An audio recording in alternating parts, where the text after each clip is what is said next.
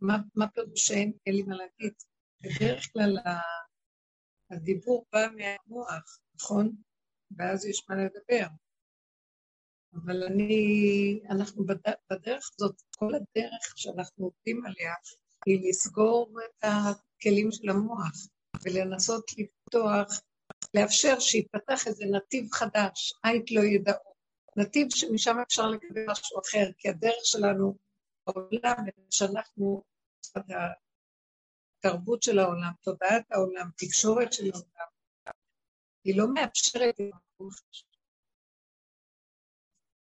אה, באופן טבעי אנחנו קוראים את הסיפור של הפרשה הקודמת, שמות, שמספרת לנו בעצם, פרשת שמות מספרת על uh, הכניסה של עם ישראל לגל, לגלות מצרים, שיעבוד בגלות מצרים, והתחלת הקורות אותם, והפרשיות הבאות זה כאילו כל העניין של המכות והצער והכאבים והגאולה, גאולת מצרים.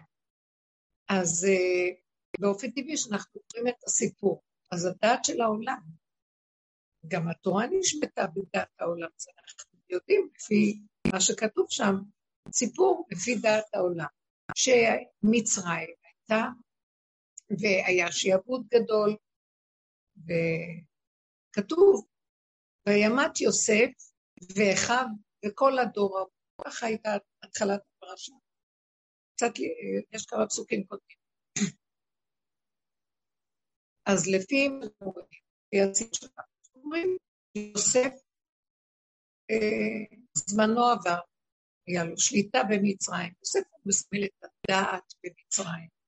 את השליטה, את החשבון, אז יאמרו המושלים בואו חשבון, שזה כולו כלי נושא כליו של המוח, המוח עץ הדעת, שאנחנו התרבות של העולם. אז uh, חשיבה זה דרגה מאוד גבוהה, וחשבון זה דרגה מאוד חשובה, ביקורת, ביקורת מלשון בוקר שעומדים למעלה ומבקרים על כל היום, מבקרים על כל הנעשה, ביקורת, אה, דין ושיפוטיות וכלכלה, לכלכל את מעשיו, שליטה, הוא היה שליט בארץ מצרים, הוא לא היה מלך, הוא היה שליט. תזכירי לי, כן, רוצה לדבר בין השליטה למלכות, מהי? והיה מעמד מאוד חשוב לבני יעקב במצרים בני ישראל, הוא היה אח שלהם, הם היו בעמדה מאוד חשובה. והנה כל הדור ההוא, יוסף מת, כל הדור ההוא מת. והיה פה מלך חדש של מצרים, אשר לא ידע את יוסף. אז לפי השכל שאנחנו, יש כאן סיפור, מספרים לנו סיפור. בדת החדשה שאני רוצה להגיע אליה, כשאני אפרק את הדת העליונה, אני אזרוק פצצה ואני אגיד כזה דבר. אני קוראת בפרשת שמות, את הגאולה העתידית. יש שם רמזים לשעבוד שלפני חבלו של משיח וגאולה עתידית. איך? הלוא מצרים מספרת לנו על יציאת מצרים, ועם ישראל לפני 3,500 שנה. איך אני רואה בזה? כשאני סוגרת את המוח, שהוא מספר לי על סיפור שהיה, עבר, אני רואה בעצם ש... בתוך התורה, אם אני מסלקת את השכל של החשבון, אחד ועוד אחד שווה, וההתרחקות, שזה יסוד עץ הדת, מנקודה קטנה אז יש סיפורים, ופרשנויות, ומשמעויות, והשגות, ואני סוגרת את כל הקטע הזה, מאוד ברור, אני מסתכלת על הסיפור ואני אומרת, לא, כי עוד לפני שהסתכלתי על הסיפור, הרבה פעמים, אנחנו בעבודה שלנו, שמפרק את הדעת, מגיעים למקום ש... סליחה שאני מבטא את זה, קשה לי לקרוא עוד פעם את הפרשיות של התורה. כל פעם עוד פעם ועוד אותו סיפור, שנה אחר שנה אחר שנה. המון גלגולים, המון שנים, מאז קבלת התורה, שלושת אלפים שנה. אותם סיפורים מופיעים, אנחנו צריכים לקרוא עוד פעם את אותו, מפרשים קודים, זה מאוד מעניין. אפשר למצוא בהרבה פירושים והרבה עניינים, המוח יכול לתת הרבה אפשרויות, אבל באיזשהו מקום הדרך שאנחנו עובדים ומסתכלים ושמים פנס על המוח ועל צורת החשיבה שלו וההתרחבות שלו, ואנחנו קולטים שיש כאן סיפור שמתרחב ולא מפסיק להתרחב, והוא כל הזמן מספר לנו על מה שהיה לפני כל כך הרבה שנים. וזאת התורה. ואז אומרים לנו, בתורה הזאת, בתורה זו דרגה מאוד קדושה וגבוהה, זה כל העיקר של עם ישראל, התורה. ואז אני אומרת, אז מה כאן הקדוש והעיקר? הסיפור הזה לא יכול להיות כסיפור שזה הקדוש. זה סיפור, סיפורי, סיפורי מעשיות. אבל בתוך זה חבוי השורש העליון של משהו מאוד מאוד עמוק, שזה עקרוני. יש כאן נקודות ועקרונות, אבל אנחנו קוראים את הסיפור, לא מחפשים את העקרונות, לא רואים פה. יש כאלה שחוקרים ומוצאים נקודות, בחסידות עושים את זה הרבה.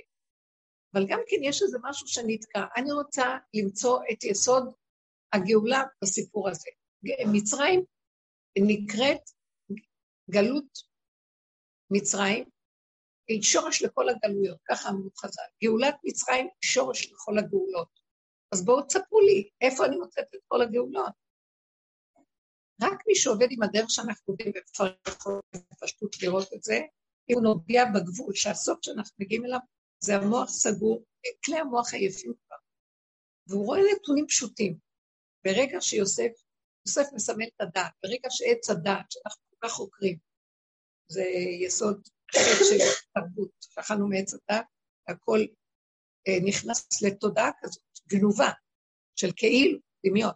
אנחנו חושבים שזה זה, אבל זה דמיון.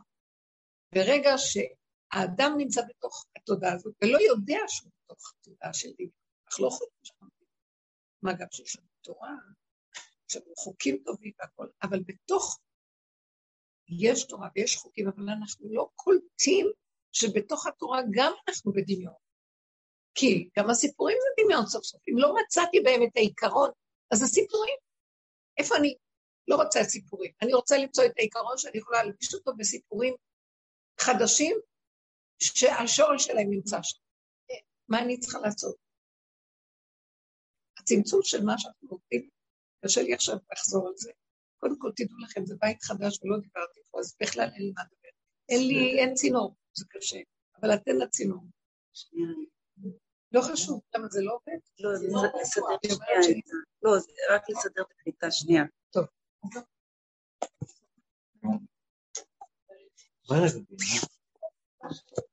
זה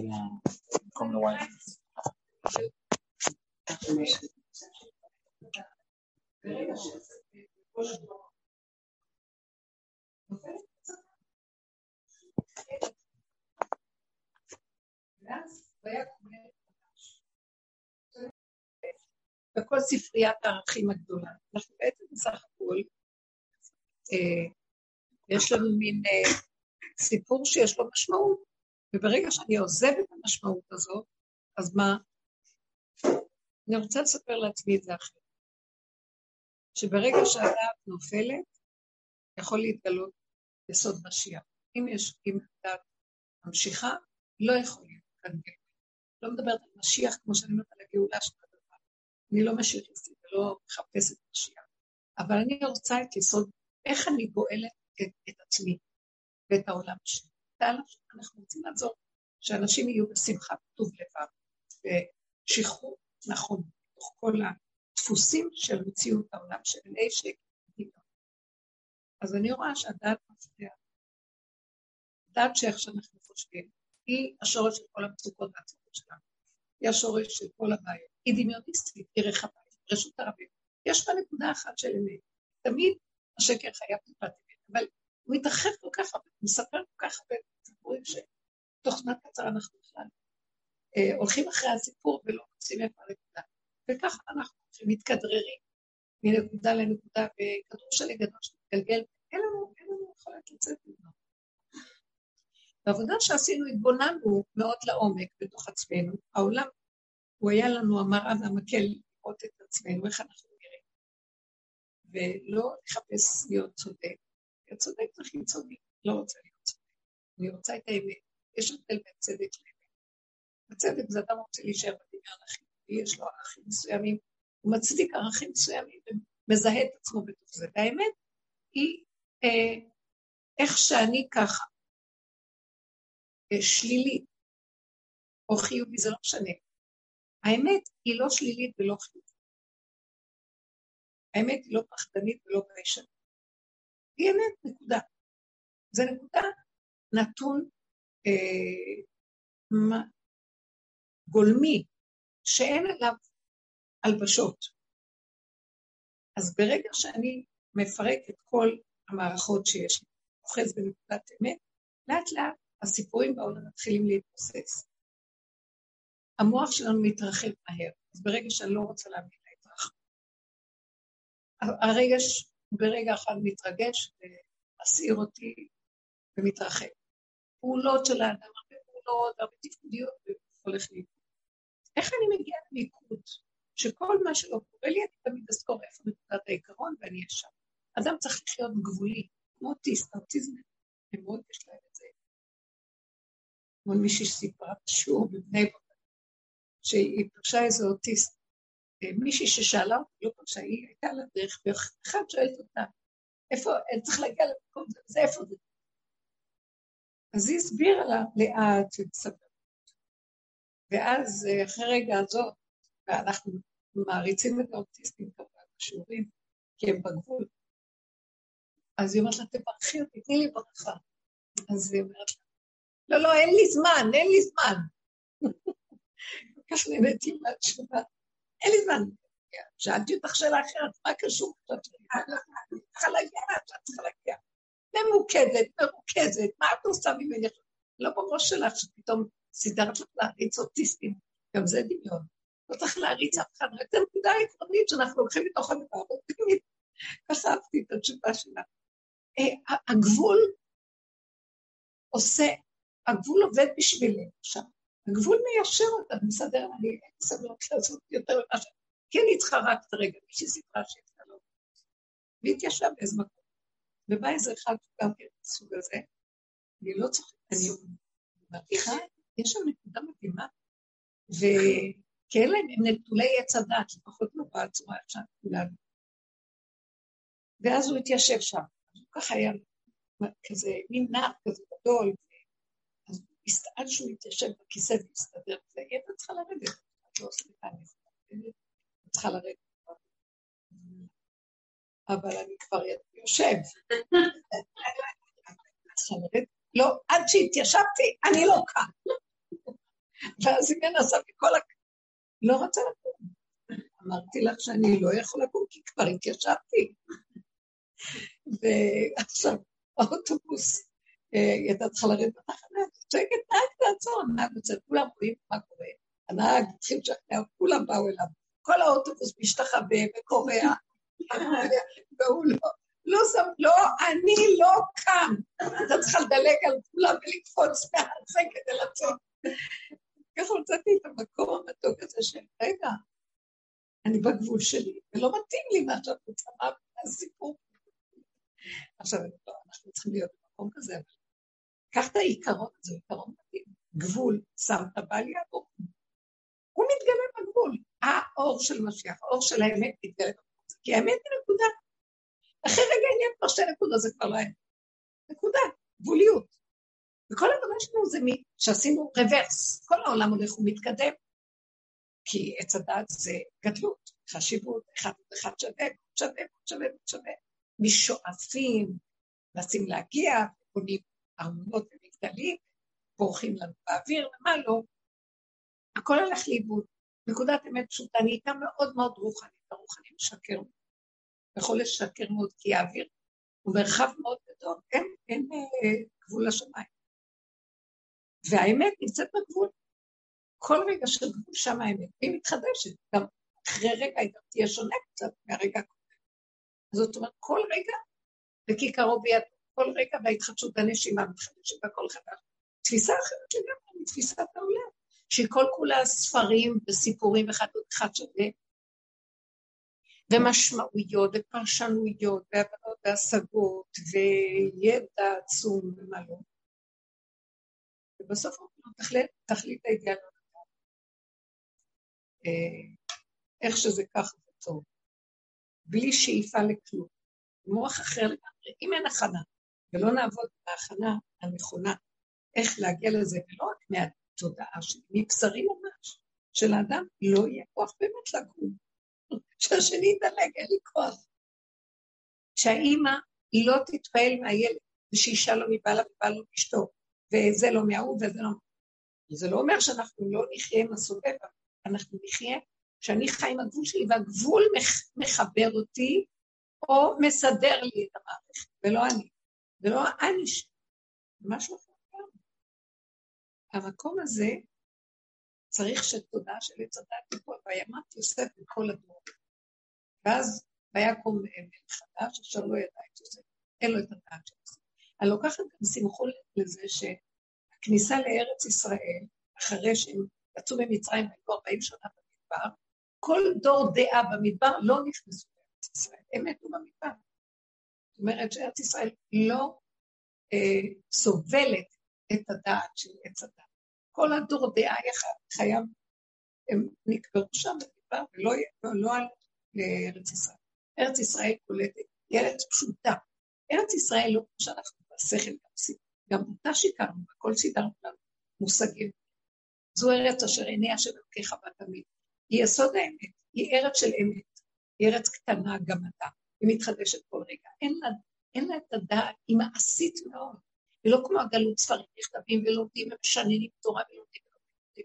זה זורעים וחודשים מצוות, אה, שמצוות עושה פשוטות, שתלויות בזמן, שתלויות במקום, אבל הן מצוות של קיומיות מעשית פשוטה, זורעים וחודשים תרומות ומעשרות ושמיטות ויובדות ולקט ושפחה ואב, כל מה שקשור בקורבנות, פשוט, בבניין, הכל במעשיות פשוטה. ואם אפילו במדבר היה להם משכן שהיה בנוי גם מיסוד הצומח וגם מהחי, אז הבניין המקדש של שלמה היה רק אבן, הוא לא אבן, שמתם לב? עד כדי כך הגשמה. זה מעלה של קדושה יותר גדולה מהמשכן, שכולו אבן, שהקדושה, ארץ ישראל מדושנת, פשוטה, גבולית, מעשית, ואז האור האלוקי יורד עד לשם. זה שיא הקדושה. חיבור של האורגניות המגושמת הפשוטה בגבול הנכון הקטן, בלי רחבות של אה, פלסופים ודעת, אה, שזה בא מבואות העולם, כי הגלות של מבואות העולם הביאה אותנו להרבה לימוד והרבה דעת ושימור וספרים נכתבים בעוד שארץ ישראל דורשת משהו אחר, מאוד מעשי, מאוד קיים, פשוט. וזה תאוות השם יתברך. התאווה הקדוש ברוך הוא שתהיה דירה. משהו קיומי שיוכל להתגלות בו, חומרים משהו. אז כדי שמלך המשיח יתגלה, או כדי שהגאולה תבוא, תודעת הגאולה, לא יכול תודעת עץ הדת להיות, כי תודעת עץ הדת היא כולה פלסוף, היא שאיפה, וייתם כאלוקים. דמיון שרוצים להתרחב ולעשות במשהו, כל אחד כדמיונו הטוב, מה זה, אם זה ברוכניות, אם זה בעבודת השם, ואם זה במעשה חסד, גדלות וגדלות, נכון שאנחנו ברמה. כמה? שואלים אותי, כמה באו לשיעור? אמרתי לו שתיים, ואחד מהם זה אני. מה? שנינו. פעם היו יכולות לבוא אלה נשים. שיטות אחרות לגמרי. והאלוקות התגלה בננו, בקטנה, במינימום, ושהוא ריק מישות ודמיונות. וכל הדבר שאנחנו עושים זה לפרק את זה. אז אה, דור המדבר לא נכנסו. השם קצף עליהם על כל הנרגעות שהייתה במדבר, מרגלים, ואמר להם, ונשיכם את אפכם אשר אמרתם לבז יהיה. אתם הלא צעקתם, הילדים שלנו ימותו, מה ארץ ישראל אוכלת ישביה וזה וזה. נשיכם שבכיתם וטפכם, הילדים הקטנים, שאתם בכיתם, שהם לא, הם יראו את הארץ. ואז הוא כותב את זה ככה, כתוב, נשיכם את אפכם אשר לא ידעו למי טוב ועד רע, לא ידעו את הדעת טוב ורע. הם ייכנסו לארץ, הם, הם סוג אחר פשוט, פשוט. מוכנים לקבל את הכול איכשהו ככה. עכשיו, תודעה חדשה חייבת להיות שהבן אדם יעבוד על עצמו להגיע למקום אם לא הוא ייכחד. המהלכים שהולכים להיות, ייכחדו. ויקום מלך חדש אשר לא ידע את מצרים. אני אומרת, אני רואה בזה רמז בסיפור הזה, את הסיפור העתידי, שזה יהיה מלך המשיח. אבל שם הוא עינה אותה מאוד. מה זה עינוי מצרים? אה? אז יש את העינוי שהוא פשוט, אה, בפשט של הדבר, הוא פשוט אה, הציק להם, כמה שאפשר רק להציק, להציק, להציק ולענות אותם. ומלך המשיח, כשהוא יגיע, הוא לא עושה את זה, תדעו לכם, המשיח הוא אור אלוקי שכולל בתוכו גם את השטן. אחרת הוא לא משיח. כי גם השטן זה מהשם. ויבוא היום, ויבוא, כתוב, ויתייצב השטן לפני השם, יחד עם כל בני האלוקים. ואיוב זה כתוב. וגם השטן עימה. כולם באים לתת דין וחשבון להשם, אין אחד שלא ייתן. גם השטן בא לתת. אמרו שזה היה יום ראש השנה. כולם באים לתת דין וחשבון. זאת אומרת, הם השלוחים שלו. ואז הוא מתחיל איתם השם. הוא מדבר לאיוב, לחבר הטוב הזה, הוא אומר לו, ראית את עבדי איוב? ראית איזה צדיק ותם וישר הוא? לא מצא לי מי לדבר. הוא מדבר לשטן, והוא אומר, ראית איזה צדיק איוב שלי? ישר הוא קופץ ואומר, למה שלא יהיה צדיק? מחפש איזו סיבה כדי לקטרג. אבל השם לא יודע, השם לא יודע שהוא כזה, בכלל מתחיל איתו, אל תגיד, מה שאומרים, לשון הרע, אסור להגיד דבר טוב על השני, אסור לדבר על השני, בשביל מה? לא צריך להגיד לאף אחד, לא טוב ולא רע. למה אתה מתגרה למה אתה מגרה את איוב עליו? זה מה שאפשר לעשות, לגרות אותו. כדי לשלוח אותו, כדי שיהיה ויעבור את כל הסיפור הזה. עכשיו, ויקום מלך מצרים, זאת אומרת שיש מושג שנקרא לפני הגאולה, חבלו של משיח. בני אדם יבואו איסורי מה שאנחנו עברנו בדרך שאנחנו עזבנו, הסתכלנו וראינו, מה אני כועס על השני, מה אני כועס על העולם, מה אני אה, בא בטענות, כל הזמן טוענים, ויש לנו מרירות פנימית מאוד מאוד גדולה, כל היום. למה? כי השני הוא לנו מתרצים, מצדיקים את עצמנו ומאשימים את השני, או את העולם, לא חשוב מה, או את השיטה, או מה, תפסיק לבלבל את המוח, תסתכל על עצמך, תחילת הדרך שלנו, דרך של דרך של אליהו הנביא אמור לעשות תשובה, לתת לנו כלים איך לעשות תשובה. ישבת עד השם אלוקיך, תשוב עד שתכיר את השם שבתוכך, זה בכלל לא מהמוח. וירבוש את זה כל הדרך שמשם הוא יונק, באבותיו, זה, זה כל ה... ואז הוא אומר, העולם הם רק סיבה ומראה ומקל על אותך את עצמך, כל הדמויות וכל האירועים וכל המציאויות. תחפש את עצמך בתוך כל מה שקורה. ואל תאשים, ותראה, אל תלך על גירוי תגובה והאשמה והצדקה. זה שטחיות עץ הדת, הוא שטחי חיצוני. תפנים אל הלב, ידעת את השמות האלה תפנים, תשיב, ואז תתחיל לראות את עצמך, מה אתה אומר? שנים דיברנו על זה. שמנו לב בעצמנו, התחלנו להביא כל מיני סיפורים מהבית, מהמשפחה, מהחברות, מהחיים, וכל אחד פתח וסיפר מה, מה הוא עובר, ואז ניתחנו את זה, והראינו לעצמנו שבעצם מה, מה אני אבוא לטעון על השני? מה איתי? כשאני באה וטוען על השני, אז יש לי מרירות. ואני מצדיק אותה, אבל השני לא בסדר. נכון, אבל מרירות יש לי, אוקיי, עזוב את השני, שים לב למרירות. אה, כעס, שנאה, חרדה. אני כועס על השיטה של, של המדינה עם הכסף. כמה מיסים, כמה זה, כמה זה.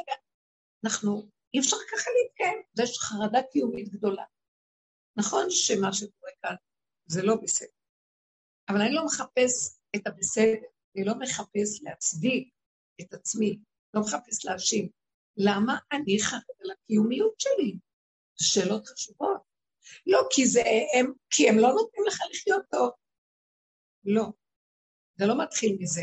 זה מתחיל בגלל שאני חרד על הקיומי שלי, אז הם ינצלו את זה לשלוט עליי. דרך זה הכוח שלהם, ואני אספק להם סחורה. אז תעצור, תעצור את האספקה, ואל תפרנס את הסיפור שלהם. ואז זה שרוצה לשלוט, לא יבוא לשלוט. הכבשה כל היום בוכה, אבל היא גורמת לזה, לטרוף אותה. אז תפסיקי כבר להתבחר. ותפסיקי להיות קורבנית, אז לא יהיה לו מאיפה לבוא להתגדר ולחפש קורבן יותר. יש כאן משהו שבגלל הכבשה כל הסיפור. כאן קבור הכלב. הכל בגלל הכבשה. כן. כבשה זה כמו המיעוט הלבנה. ממנה התחיל כל הסיפור. מה את קשקשת לי על? מה את נרגעת? מה, אני מסכנה, אני מסכנה, שני מלכים תקרנו, אני... מה אכפת לי? מה זה קשור? זאת אומרת, כל הדרך שאנחנו עושים, זה חזור לאחוריך לראות איפה כאן היסוד שממנו הכל כאן מסתדר. אני רוצה לנגוע בנקודה כי כמו לוח בקרה שאני מחפשת לו כפתור להזיז, כי מה שאני לא עושה בחוץ, זה לא יעזור כלום. אה, שאלתם עוד פעם מפה ועוד פעם מפה, צריך לתקן בשורש. ומה זה גם לתקן? גם ראינו שאי אפשר לתקן. זה כמו יום הכיפורים, שזה היום הכי גבוה בשנה של עם ישראל, ואחרון שבהם, אין יותר אחרי הכיפורים. ואנחנו לא עושים שום מעשה, רק מתוודים את הפגמים, רק מסכימים להודות שאנחנו, וואי, זה וזה וזה תקוע, תקוע, תקוע, תקוע, תקוע, ואין לי יכולת לסדר. אנחנו לא עושים שום תיקון באותו חוץ מאשר להכיר ולהודות.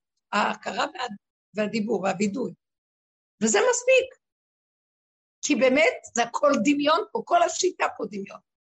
ובדרך שאנחנו עכשיו עובדים בסוף של הגבוליות, אני רוצה להגיד לכם, אין, הלוא בעבודה הזאת הפסקנו להאשים את העולם, אבל אשמים אנחנו, לחפש את עצמנו. בשורשים של העבודה עד הסוף, גם את עצמי אני לא מוכנה להאשים אותה בשום צורה. כי מה יעשה הילד ולא יחדה? זה התוכנית שתרקו אותה לתוכו. מה? זרקו אותו לתוך התוכנית הזאת, ומה הוא יכול לעשות? ואני מוצאת את מי שלא דנים, לא שופטים, לא מבקרים, לא מקטרגים, כי איך שזה ככה הכל טוב. זה, החלק הזה נקרא המציאות של בר נפי, זה מציאות של משיח, שהוא נקרא בר נפי, מציאות של נפילה. זה המציאות שלו. הוא נקרא בפני, בפי העולם החכם יותר לא. משיח הוא בר נפי. מה זה בר נפי? שלא הולך לו כלום. נבזה וחדל אישים, כך מתאר אותו ישעיה. אז מה זה הסיפור שלו? העולם רואה אותו כנבזה וחדל אישים, כי העולם הולך בתוכנית עץ הדת של הצלחות ויכולות וכל הזמן, ואיך אנחנו מתים מאוימים מפחד שלא יצליח לנו משהו. וכי יש מישהו שהצליח לו, כל הזמן מצליח לו. כי גם אחרי הצלחה יש כישלון, אחרי כישלון יכול להיות הצלחה, ואחרי הצלחה עוד כישלון יכול דבר והיפוכו, וכל הזמן הגלגל נע בעולם. אז מציאות כל כולה נפילה, כי היא לא מציאות קבועה בכלל, דמיון שכל הזמן מחפש לעשות משהו באמת מה, מה, אה, לו. ובעוד שמשיח הגיע לקצה ואומר, מי זה משיח? זה לא בן אדם, זה אני, זה את, זה כולנו. איפה היסוד שאנחנו מחפשים? אה, ואני אומר, אין, אין נפילה ואין קימה. איך שזה ככה, הכל בסדר. אין לקטרג על אף אחד, וגם לא על עצמי, ועל שום דבר, זהו נגמר. נגמר הסיפור. נגמר. בגבול של האדם, מה האדם נתבע? הוא לא, לא דורש ממנו כלום. זה עץ הדת, סיפר לו סיפור, שצריך להיות כמו אלוקים, ואז הוא רץ להשיג, ואז הוא לא מצליח, אז הוא נופל, ואז הוא נופל במר נפשו, יכול לעשות שטויות והבלים, כי אדם כבר מיואש, ואז צריך לשלם על החטא שלו, ואז החטא רודף אחריו, ואז הוא מתקן, ואז הוא מתקן איזה פנייה. הוא חוזר בתשובה, הוא צדיק, הוא עושה הכל בסדר, אחרי כמה זמן עוד פעם הוא נופל. ואחרי זה עוד פעם הוא מתקן, מעוות לא יכול לקרוא, גלגל חוזר בעולם שאין לו סוף. זו תודעה דמיונית שמחפשת כל הזמן להתקדם ולהיות יכול. ואין אדם מת וחצי תאוותו ביד. כמו המן שיושב על העץ ורואה את כל העולם מחמישים אמה גובה, ואמר לו שאחד לא יכתב ולא ישתחווה. כל זה לא שווה לו, כל מה שהוא לא עושה לא שווה לו. אנחנו חיים בתוכנה הזאת.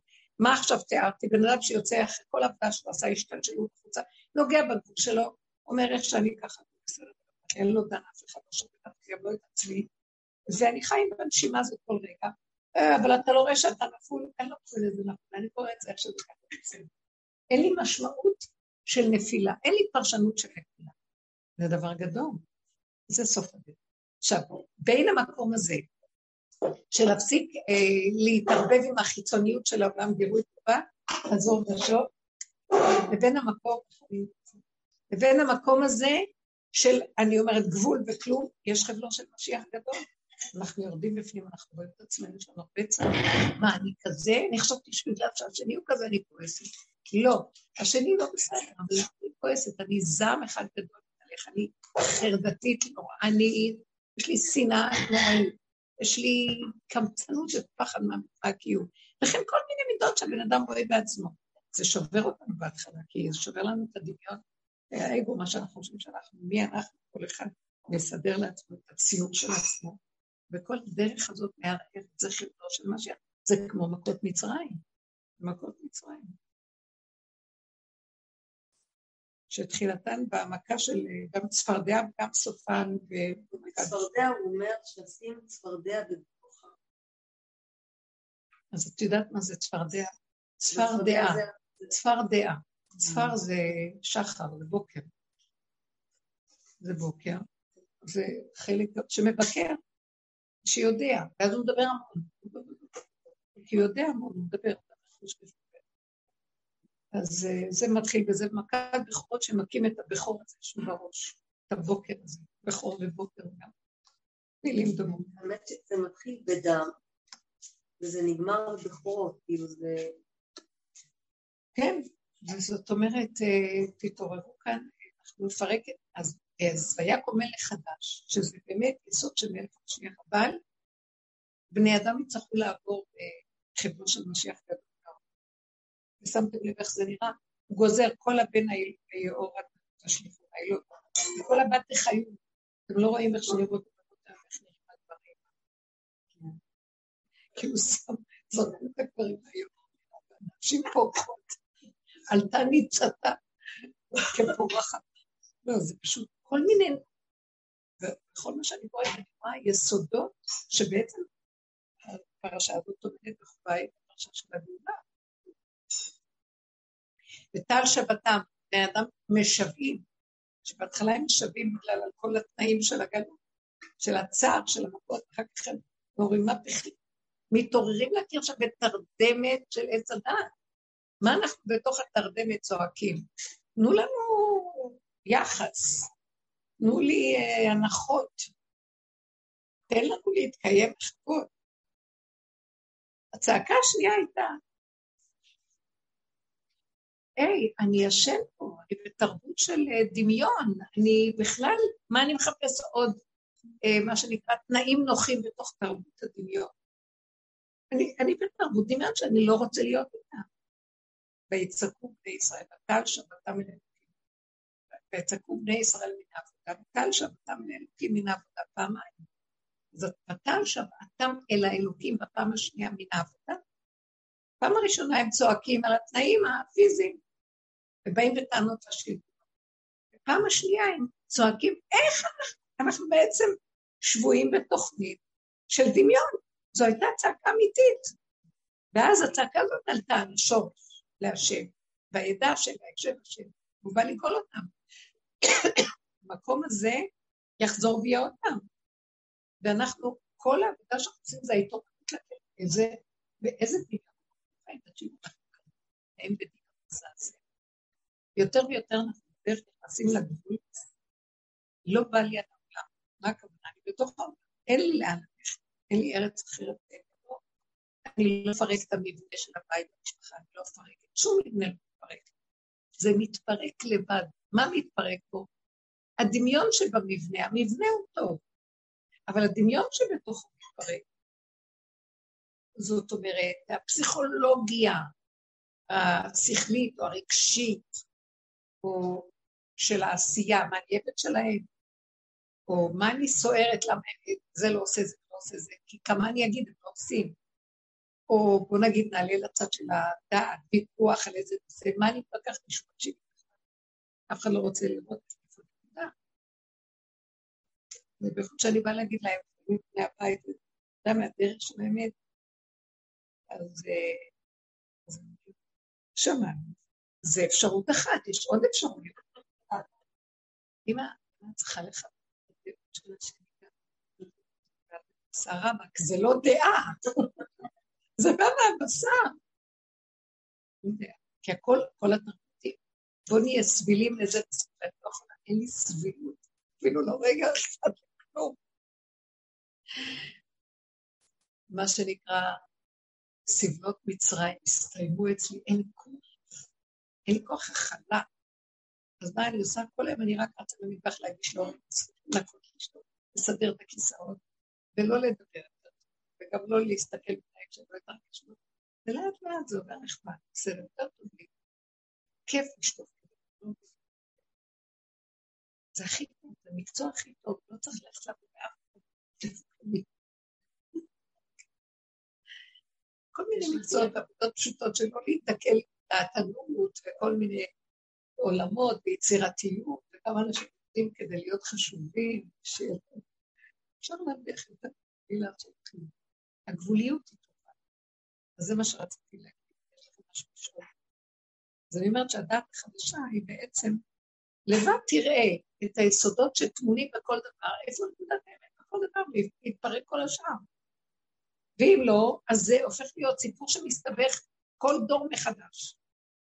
גם עכשיו יש הרבה סבך בתוך העולם שלנו, בפוליטיקה יש סבך, בלמדנות ובעשירון העליון של הצבא הלבן, סבך של דעת וכבוד ותחבויות וביצירתיות בכלל. כולם נגיד, כולם שם, כולם כותבים, כולם מוציאים ספרים, כולם, כולם, ובעשייה עכברים מסוממים. כל היום רצים, רצים, מהבוקר עד חוזרים ורצים, חוזרים, רצים. ולמשל, אני נוסעת גם, ויום אחד אמרתי, תישארי פה, כי מחר תגיעי לכאן עוד פעם, מה לחזור הביתה, לחזור. תישארי כאן בנקודה וזהו. זה חיים. אז אדם שחי בגבול, הוא יכול ללכת ולבוא ולעשות הכול, אבל הוא לא עושה כלום. הגבול מוליך אותו. הוא לא זוכר. הדעת נופלת, כמו כל כלי הדעת נופלים. הוא לא זוכר אפילו, אתמול נסע, הוא חזר ואיפה הוא בעצם. זה נחמד, מה אכפת לי? מה יש לעשות? זה מוח חדש מתחיל להתגלות, ואני ככה, פחדתי שאולי אני אלצהיימר או משהו, לא זוכרת. וכל מה שלא עשיתי, קניתי כל מיני דברים מהזיכרון, אבל לא זכרתי לקחת. סתם, הולך לי. אז אמרתי, זה בכוונה שלי. בייחוד שאני ראיתי שעוד כמה הצטרפו לחוויה הזאת מהחבורה. אז אני רואה שהשם לוקח את ה... זה כלי הדעת, זה נושאי כליו של הדעת, זיכרון. הזיכרון של התוכנה, בקיצור, של עץ הדת, הוא לוקח אותה, זה הזיכרון. ואז היא מתמודדת זיכרון. לא חייב. לא חייב. מי שאמרה לי שההורים שלה, אימא שלה, אבא, אבא ואימא כל הזמן רבו, כל הזמן אבל האם אני עליו בתורת אז היא אומרת שירדה שלווה לעולם, אז פעם הם לא היו כל כך טוב ביניהם. זוג חברים שלא היה, אי אפשר לתאר כי לא זוכרים מהרגע הזה מה היה, אין טענות ואין בעלות ואין דרישות ואין ציפיות, כמו ילדה קטנה שנהנית מהחיים כל רגע. עכשיו, אני לא מחפשת להיות אוטיסט ולא ההדרכה של המוצא. אבל אתן תופסות את הנקודות, ואת זה אנחנו צריכים להביא בבחירה להיות במקום הזה. לא מצפה שמישהו ויכפה את זה עליו, אבל אני בוחרת, אני מאמינה שגם זה שכלי הזיכרון נפלו זה כתוצאה מזה שכל הזמן סגרנו. לסגור את המוח ולא לדעת ולא לזכור מה היה רגע. אז זה הביא את המקום הזה. וזה מקום שבבחירה אנחנו מגיעים אליו. אדם בונה לעצמו בית משפט קטן, בית דין קטן, וכל הזמן דן ומסתכל על עצמו, לא דנים אותו בחוץ, כי הוא עושה כבר את העבודה הזאת. אז יותר טוב לו ככה מה שידונו אותי בחוץ. ביום, וביום רעם, יום בהיר, נופל עליו רעם מהשני. מוזמן לזה הוא יישפט. מי, מי רוצה את זה? אז שאדם יתעורר ויכיר ויביא את עצמו. זאת, זאת הולכת להיות מתוקה חדשה. אנחנו מרגישים שמתקיים. הגבול זה דבר הכי נפלא, להיות בגבול.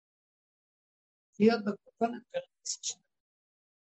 אדם שהוא בגבול. לא כועס על אף אחד, הוא לא נגד אף אחד, הוא בעד הכל שלו. הוא גם לא יכול אחרת. אז אין עליו טענה, הוא גם לא דן ושופט את עצמו ולא מכיר כל הזמן, כי ככה זה. הוא מתחדש כל רגע מחדש, מה דעתכם? מה, תביאו איזו סיטואציה עכשיו? כן.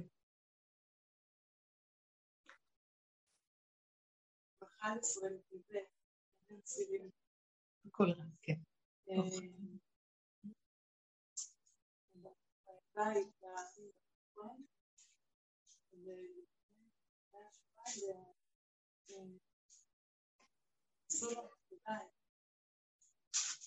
בית מה זאת אומרת?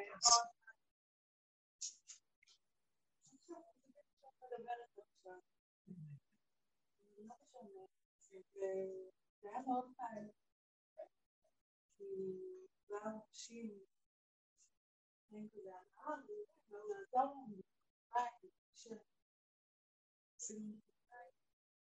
הנאה,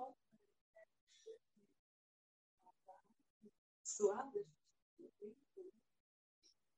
והיינו כזה בשטח מסביב, מארגן, וכולנו היינו במקום, וכאילו נכנסנו לדעת שכולנו נכנסנו לבינה, לא יודעת, זה היה כאילו, הקדוש ברוך הוא העלה אותנו לאיזשהו מקום, שאנחנו כל כך שמחים,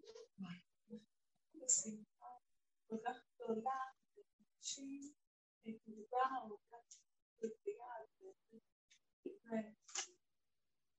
כל אחד מאיתנו, אם נשים לב, כשדיברנו על זה, אז כמו שאמרנו, לאנשים, אם אנחנו בכלל מאותם, ואנחנו הכל בסדר, והכל בסדר, באמת, זה היה...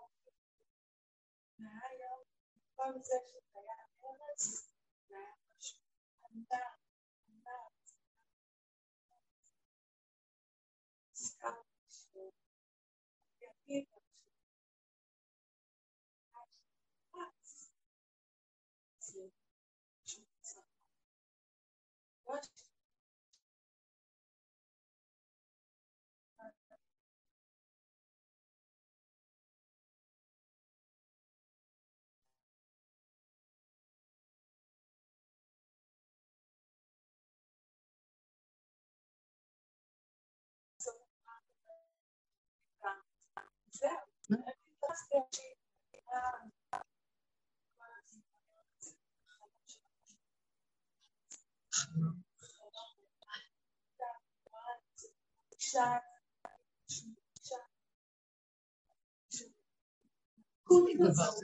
טוב, ניכנס לפרטים. כן.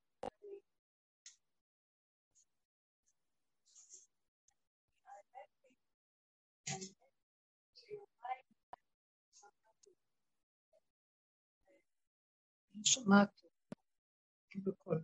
מים לפנות, שמעתי אותך, ואמרתי לכם שזה שימוש שלה, אפשר לתפוס את זה. לתפוס את זה. אמרתי את זה לבן שלי, בול, בול, בול, כל כך מתאים, אם יקרה לנו משהו, זה. אני יודעת שאמרת, שוקצתי עליו, ועזבתי ישראל, עזבתי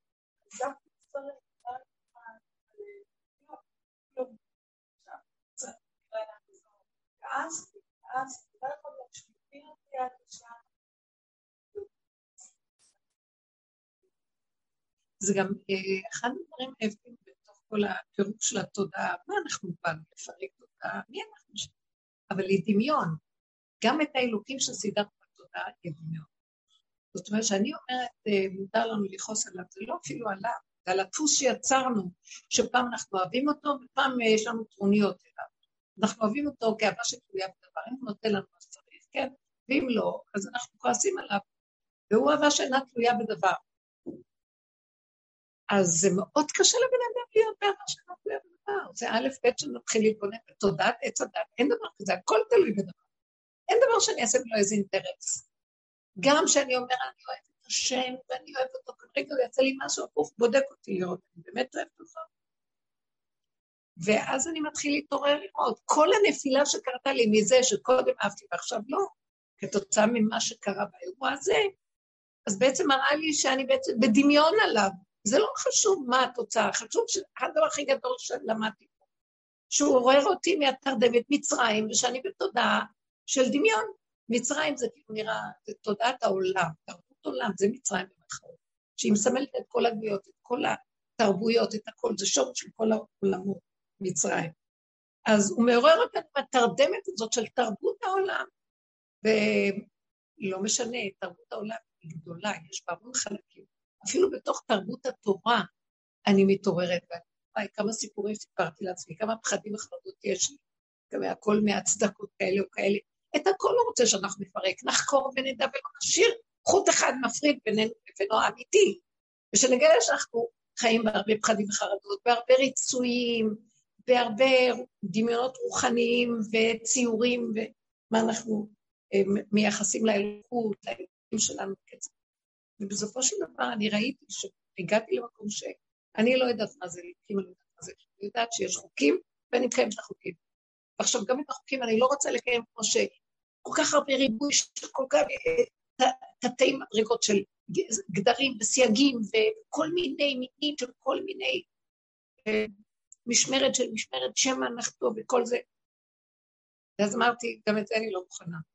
מה תכלס, מה העיקר? אין לי כוח ליראה, שמא אני אחתור לא אחתור. זה נכון, שבתודעת עץ הדת צריך גדרים כל הזמן בסייגים, אבל כשאדם מכיר את הכלום של עצמו, והוא לא נותן לעצמו מחשבה של העולם, שמא אולי אבל ואם ופן, אלא אני נושם, אני לא יודע כלום, ילד קטן לא יודע שעוד רגע ישמור, אני הולך. אם ישמרו עליי, ישמרו, ואם לא, כפרה הפסידו אותי בעולם. זהו.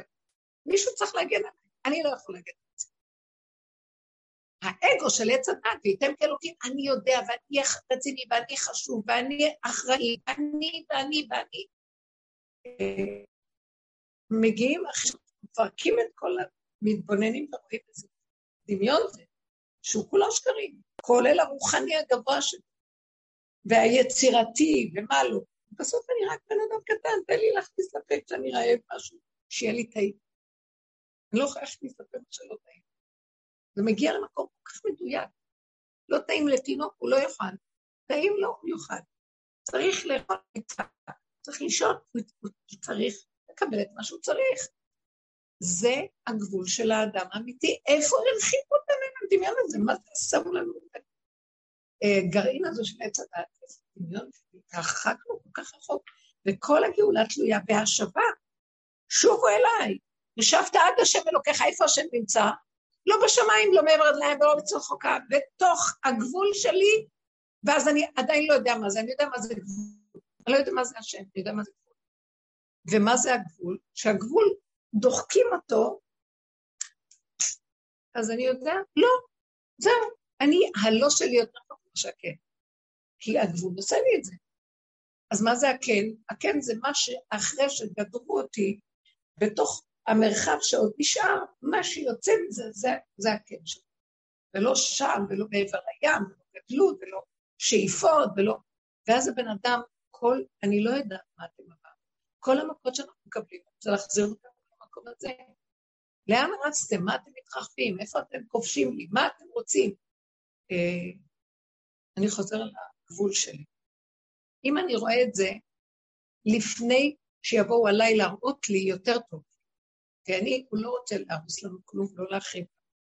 כי אנחנו בשר ודם צריכים קורת אבל הוא רוצה שנתבונן ברחבות של עצמנו, או בכל, לא יודעת מה, כל אחד והסיפור שלו. הוא רוצה שנתבונן איפה החרדה, ריצוי, יש לך מפחדים פחד שלא יצא לנו אהבה, זה רצה את השני כל היום מתחנפת, כל מיני, גונבת דעת, אה, כל אחד שרוצה להיות חשוב, כל אחד תלוי איך.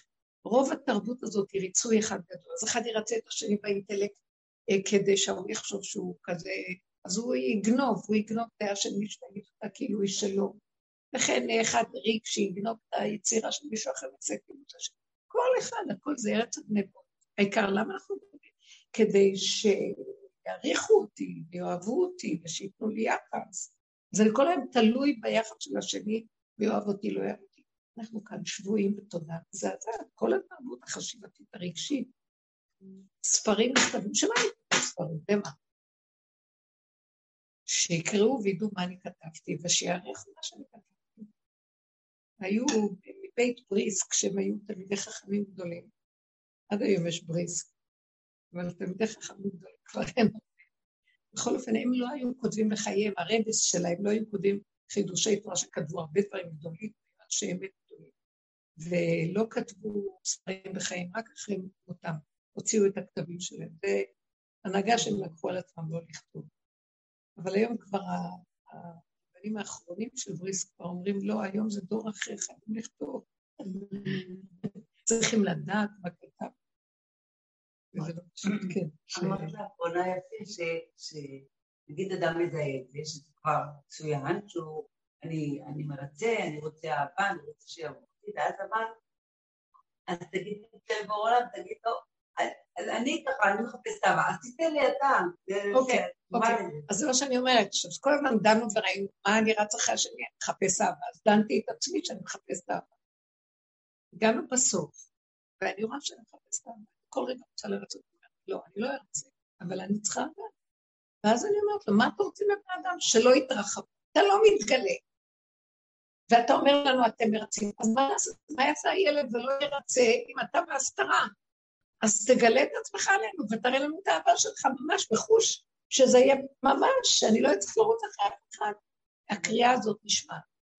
זה קריאת אמת. אני לא יודע מי אתה, אין לי כוח לעבוד אותך כאילו אני כבר יודע מי אתה ואני משתעבד לך כי אני יודע. אמרו לי שאני, שאתה כזה וכזה, מוכן לאמץ את זה, ואז אני חוזר ומחרה אחריהם, מחזיק, אומר שם גדול, עם ונישא, כן, וכל הדברים. אני מוכנה להגיד, אבל בפנים בתוכי אני חושבת שאני לא יודעת. עכשיו תגידו, מי כתב את השם רם ונישא וגדול, שמתם לב? הגדלות הזאת. איזה תיאורים יש בפיוטים. עץ הדעת, כי הוא רואה את הכל גדול, אז גם האלוקים עוד יותר גדול. ואני נהייתי קטנה קטנה, והיום אני ברמה של הקטנה, אני מלמדת זכות מאוד גדולה לקטנות שלי, צועקת, אז תביא לי, עכשיו אני לא אומרת, תביא לי מלוא טוב ואושר, תביא לי את העוגה שאני צריכה, תביא לי את הדובדבן שאני צריכה, תביא לי את זה. תסדר שעכשיו מסתדר. הכל נהיה לי כל כך קטן שאני לא יכולה לחשוב על דברים גדולים ועצובים. אתם מבינים מה אני אומרת? הכל, אז פתאום האלוקים נהיה לי קטן. ואז אני רואה שזה הכל בהתאם לאיך שאני. בכלל, האלוקים שאני גוננת ואני אומרת, בסופו של דבר אני כן יודעת שיש הטבה נצחית שאי אפשר לתאר את גודל ההטבה שלי, שאינה תלויה בדבר. אז תהייתי וזהו. אני ילדה קטנה שרוצה להתענק על לי בלי שום אה, מאמץ עמל יגיע, בלי התניה. אני ילדה קטנה, אתה אבא גדול, נכון? זהו. וזה מגיע למקום הזה שברמה הזאת אני מבינה מה. או שאם אני נזקק לי איזה משהו שאני רוצה, שילך לי חלק. כי אני רוצה משהו שנזקק לי בשכל, דבר שאני צריכה הרגע.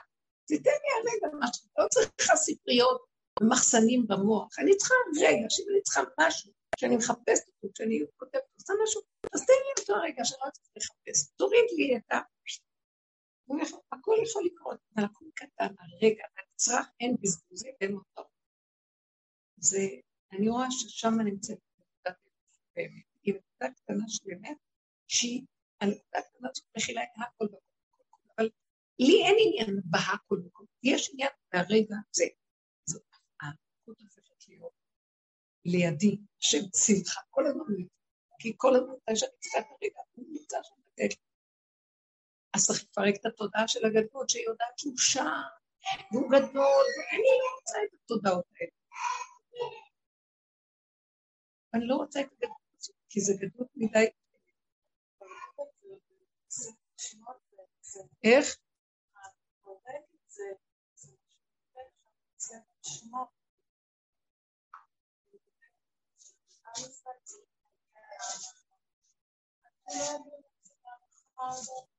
הצעקה.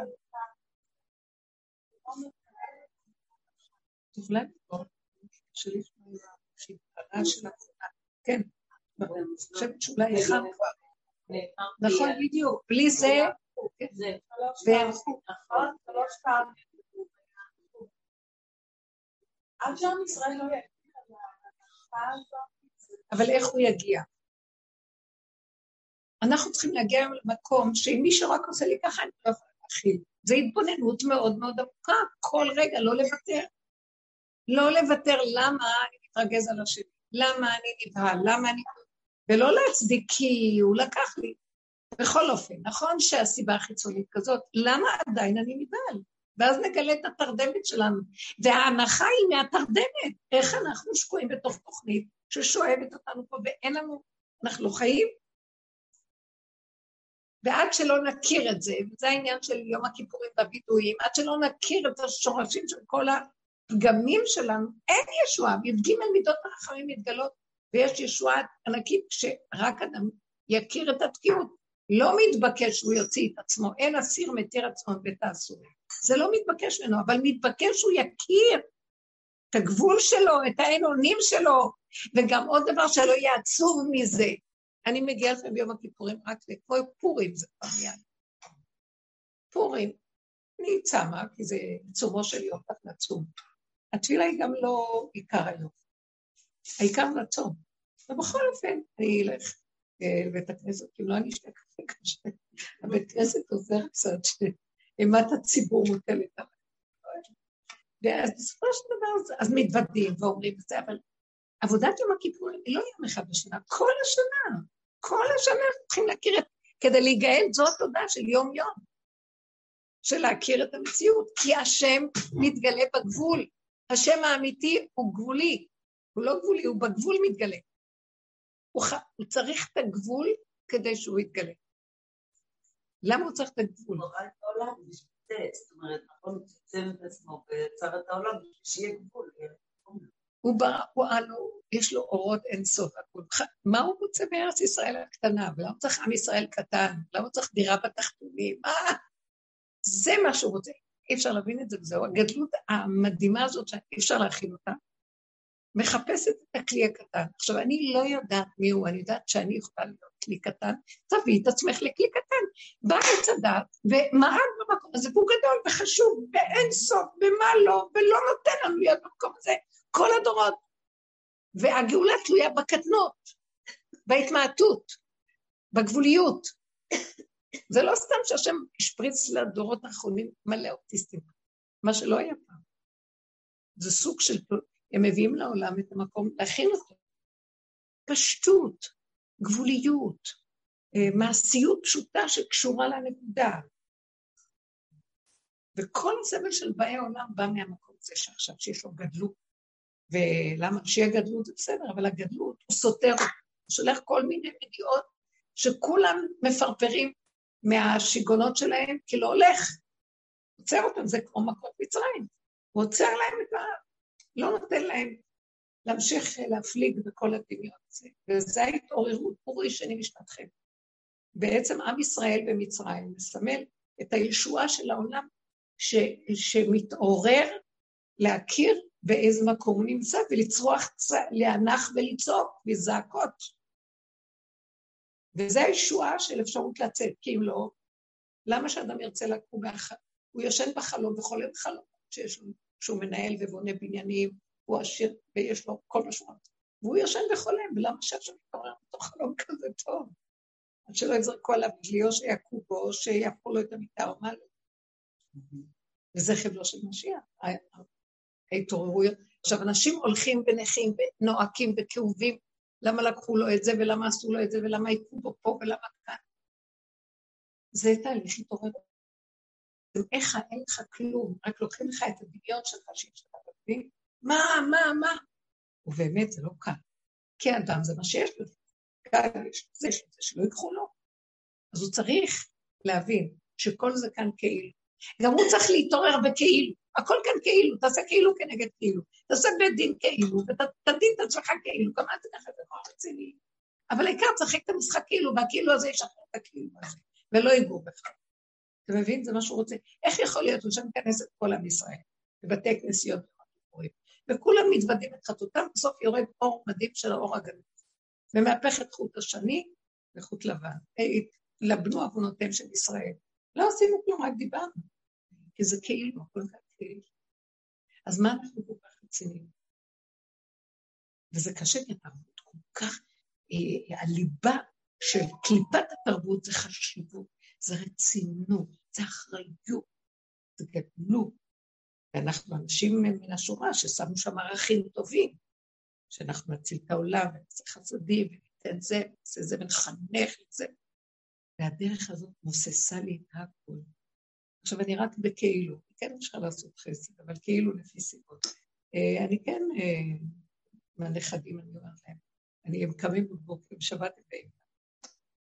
אז אה, הם אורבים לי מתי אני אצא מהחדר, על מנת שכל אחד יצעק, סבתוש, סבתוש, זה רוצה, זה רוצה. ורק רוצים ורוצים ורוצים, שתתני להם, תכין להם, תעשי להם. ואז עכשיו, אני רק רוצה את הכוס קפה שלי. ואז בא לי מחשבה רגע, נותנת להוא איזה חתוכה או... הוא לי ידיים, אני עוד לא קמתי, אני לא יכולה לשים לב.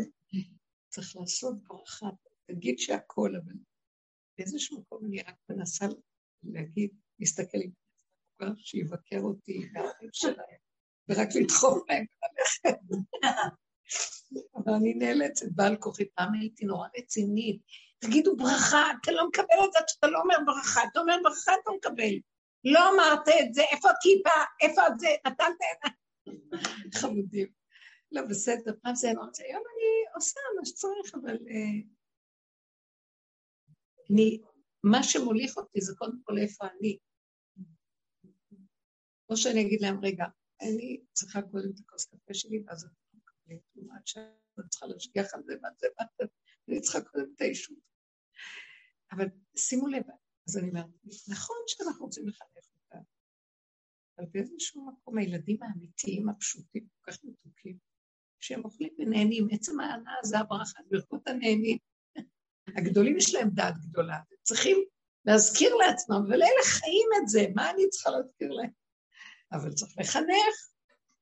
וככה כל המערכות. אז יש לי עבודה, זה אני לוקחת את זה, אני גם מדברת עם השם. עכשיו די, תיגען אותנו עם כל התוכנית, שאנחנו, כפו את זה עלינו, כן? כי יותר טוב שאדם ישים לב מה שלא ישים. אבל אם יש לב שלבד יודע, למה צריך לשים לב? אתם מבינים? אנחנו חיים בלי לב. וכשאדם מפרק את העץ הדת, הוא מתחיל לנשום. הוא, יש סיבה שמכבדת אותו, הוא מרגיש, משהו מנהל אותו, הוא רואה, כל את החושים נפתחים ונדלקים לו. אז הרבה דברים ששמו עליו גבולים ודברים, זה, זה בשביל הדעת שלו, אבל כשאין לו את הדעת, אבל זה לא סתם שאין לו דעת, הוא נהיה טיפש, באמת אוטיסט, אלא הדעת מתחילה להשתכלל בלב, במידות, אז הוא לא אחד שהוא לא בר דעת, רק הדעת שלו, היא יודעת מבשרו כבר, זה משהו אחר, חיים אחרים. אז כבר לא צריך כל דבר. פעם הבאתי אוכל למישהי שאמרתי לכם, שהתפלל, הייתה מתפללת הרבה בקבר שמואל, היה לי שבע ברכות בבית, והיא התקשרה, אמרה לי, אני מאוד רעבה, תביא לי לאכול, ככה, אני צריכה לאכול, תביא לי, נואמת. טוב, אמרתי לה, עוד מעט גורם אני אביא לך. וכשהבאתי, אז uh, אני רואה אותי חוטפת את הצלחת ומתחילה לאכול. אז אני אומרת לה, נו, מה חברוך? מה, תעשי ברכה, מה זה? תעשי ברכה, תברכי. אז היא אוכלת ולא שמה. מרימה לי את העיניים, את רואה את החיה אוכלת? זאת הברכה. חיה שלי אכלה עכשיו, אני כל כך רעבה מהחיה, טעים. זאת הברכה. היא חיה. באמת, היא בעבודה, קומנדו עבודה. אז פעלתי מהתשובה שלה. יכול להיות שרגעים אחרים היא תברך, כי אין לה את אותה מדרגה של החיה. בסדר, אבל יש רגע. פעם פגשתי אותה במקום אחר, והיה איזה צום. ואז אה, היא הסתכלה עליי, ואומרת לי, את לא שואלת מה אני צמה, נכון? אבל אני אגיד לך שאני צמה בין אה, משהו שאני מכניסה לפה למשהו. והיא לא אמרה את זה כי היא באמת מזלזלת. כי היא לא יכולה, היא חייבת להכניס משהו, בין לזה לזה צמה. זה יכול להיות שעות, יכול להיות שאני... יכול להיות שהייתה אחרי לידה, אני לא יודעת, זה לא משנה, אבל איך אנחנו ישר אומרים, אה, זו התשובה הנכונה, אמיתית, הכל מדויק.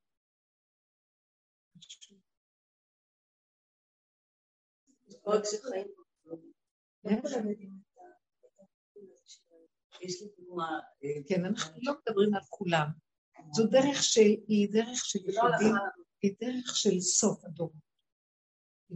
היא לא דרך של בואו נזק כולם, וכמה שאני רציתי שיהיו מיליונים שיבואו.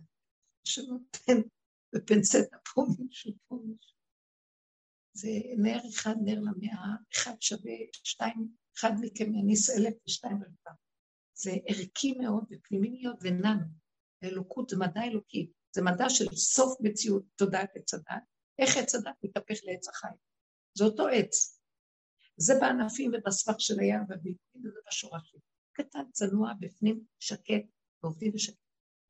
וכמה זמן אני, אני עברתי את החלק השני של כל הענפים הזה, והיה שם וכבוד והמונים, היו מגיעים לשיעורים, ולא דיברתי בדרך הזאת דווקא, אבל תמיד דיברתי. ועכשיו אני רואה מלקטים ליקוטים, ואז אני רואה כמה עברתי לראות איך אחרים נהיו יותר מפורסמים ובאו אחריי, ומה, ואיזה... אחר כך אמרתי, תודה להשם. אי אפשר לסבול, הריח של הכבוד והפרסום מגעיל, אי אפשר לסבול את זה. וזה אי אפשר לתאר, זה מסריח. אתם לא מריחים. לפעמים נכנסים מריחים את זה. מריחים. העולם כבר מתחיל להריח. זה מאוד קשה. אז את רוצה רק להתכנס ולא להריח, כי הכל מלא ריח.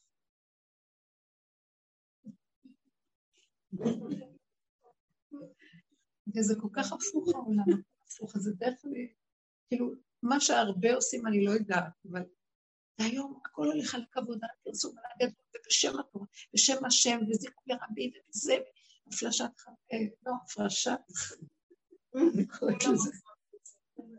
והכל הכל עושים מזה, הכל עסקים על עסקים. נקודת אמת בינך לבינך, מי יודע שומע, תהיי שם, אם לא, ואם אנשים לא יעשו את זה, אני אומרת לכם, עכשיו רוח חדשה עוברת, כבר לא יהיה זמן, כבר לא יהיה זמן, זהו, אין זמן, אין זמן שאני לפעמים חושבת זיכוי הרבה, איזה קול צועק ואומר, נגמר, זה זיכוי הפרט, זה זיכוי עצמך. חסד לעצמו, זיכוי לעצמו, מעצמו לעצמו, זהו. זה עכשיו הזמן, נכנסים לזה. זה הגבוליות. זה לא אומר שאם עכשיו השם ישלח לי סיבה, הוא ייתן לי גם את החשק לדבר לשני, תזיק, או לחמישה, לא משנה. אבל זה לא יבוא מהמוח שזיכוי רבים רצים, חסד גדול עושים, ארגון, עניינים, אין דבר כזה. שם הקליפה יושבת. זה פרטי ופנימי ונקי, ולא נגנב, כי הכל מיד נגנב. מיד נגנב. איך? מה ברגע שאנחנו מתלהבים לעשות את משהו ובגדלות, ישר היה לנו משקפיים לראות באמת, היינו רואים איך שהקליפה של הגדלות של וייתם כאלוקים מורעבת בשם השם, עושים חסדים ומזכים את הרבים ומפרסמים והמונים. זה כבר לא השם יושב על הכיסא, יושב שם משהו אחר לגמרי. השמיים ינהלו לדמיונו. אין איכות, אין כל ערבוביה ובלבול, את לא רואה עכשיו. יש הרבה בלבול. אלה נגד אלה. אף אחד לא יודע איפה מקומו. אז לא להתפעל ולא כלום. מה זה קשור אליהם? זה עולם עכשיו ש... אנחנו עכשיו מתבקשים צמצום אחר צמצום להתכנס פנימה, ולחפש לנפות ולהגיע לגבול כל הזמן ולהתחדש עם הגבול. וכשאת עושה ככה, מתוך, מתוך הנקודה צומח אור חדש, מבפנים, צמח דוד עבדך תצמיח, והנקודה הזאת שצומחת בתוך כלי כזה גבולי, היא תעשה סדר בעולמה, לא אני. אני לא יודע לעשות סדר, אני אגנוב. האדם גונב. וישר רוצה וישר רוצה איזה הכרה, או איזה אחיזה, או איזה התרגשות, או איזה התפעלות, או איזה... אה, איפה אני ברשימה, איזה וי, איזה משהו. הוא מוכן ללכת בלי לדעת כלום, בלי להבין, בלי... ככה, מעצמו לעצמו לא. אתם לא יודעים עד כמה גנבות. זה ארץ הגנבות. זה מאוד קשה. זה ערוות מצרים. בתוך זה יש ארץ ישראל, מעטים יש בה, והנותר בציון קדוש יאמר. יש מעט מאוד שישארו במקום הנקי הזה. זה עכשיו זמן של ברורים וניתויים גדולים מאוד. אז כל אחד יחשוש לעצמו ויחפש את המקום הזה. תפסיק לחשבן חשבונות על עולם, מכולם ולא כולם. כן. אני יכולה להמשיך את הדוגמה, אולי יכול לעזור.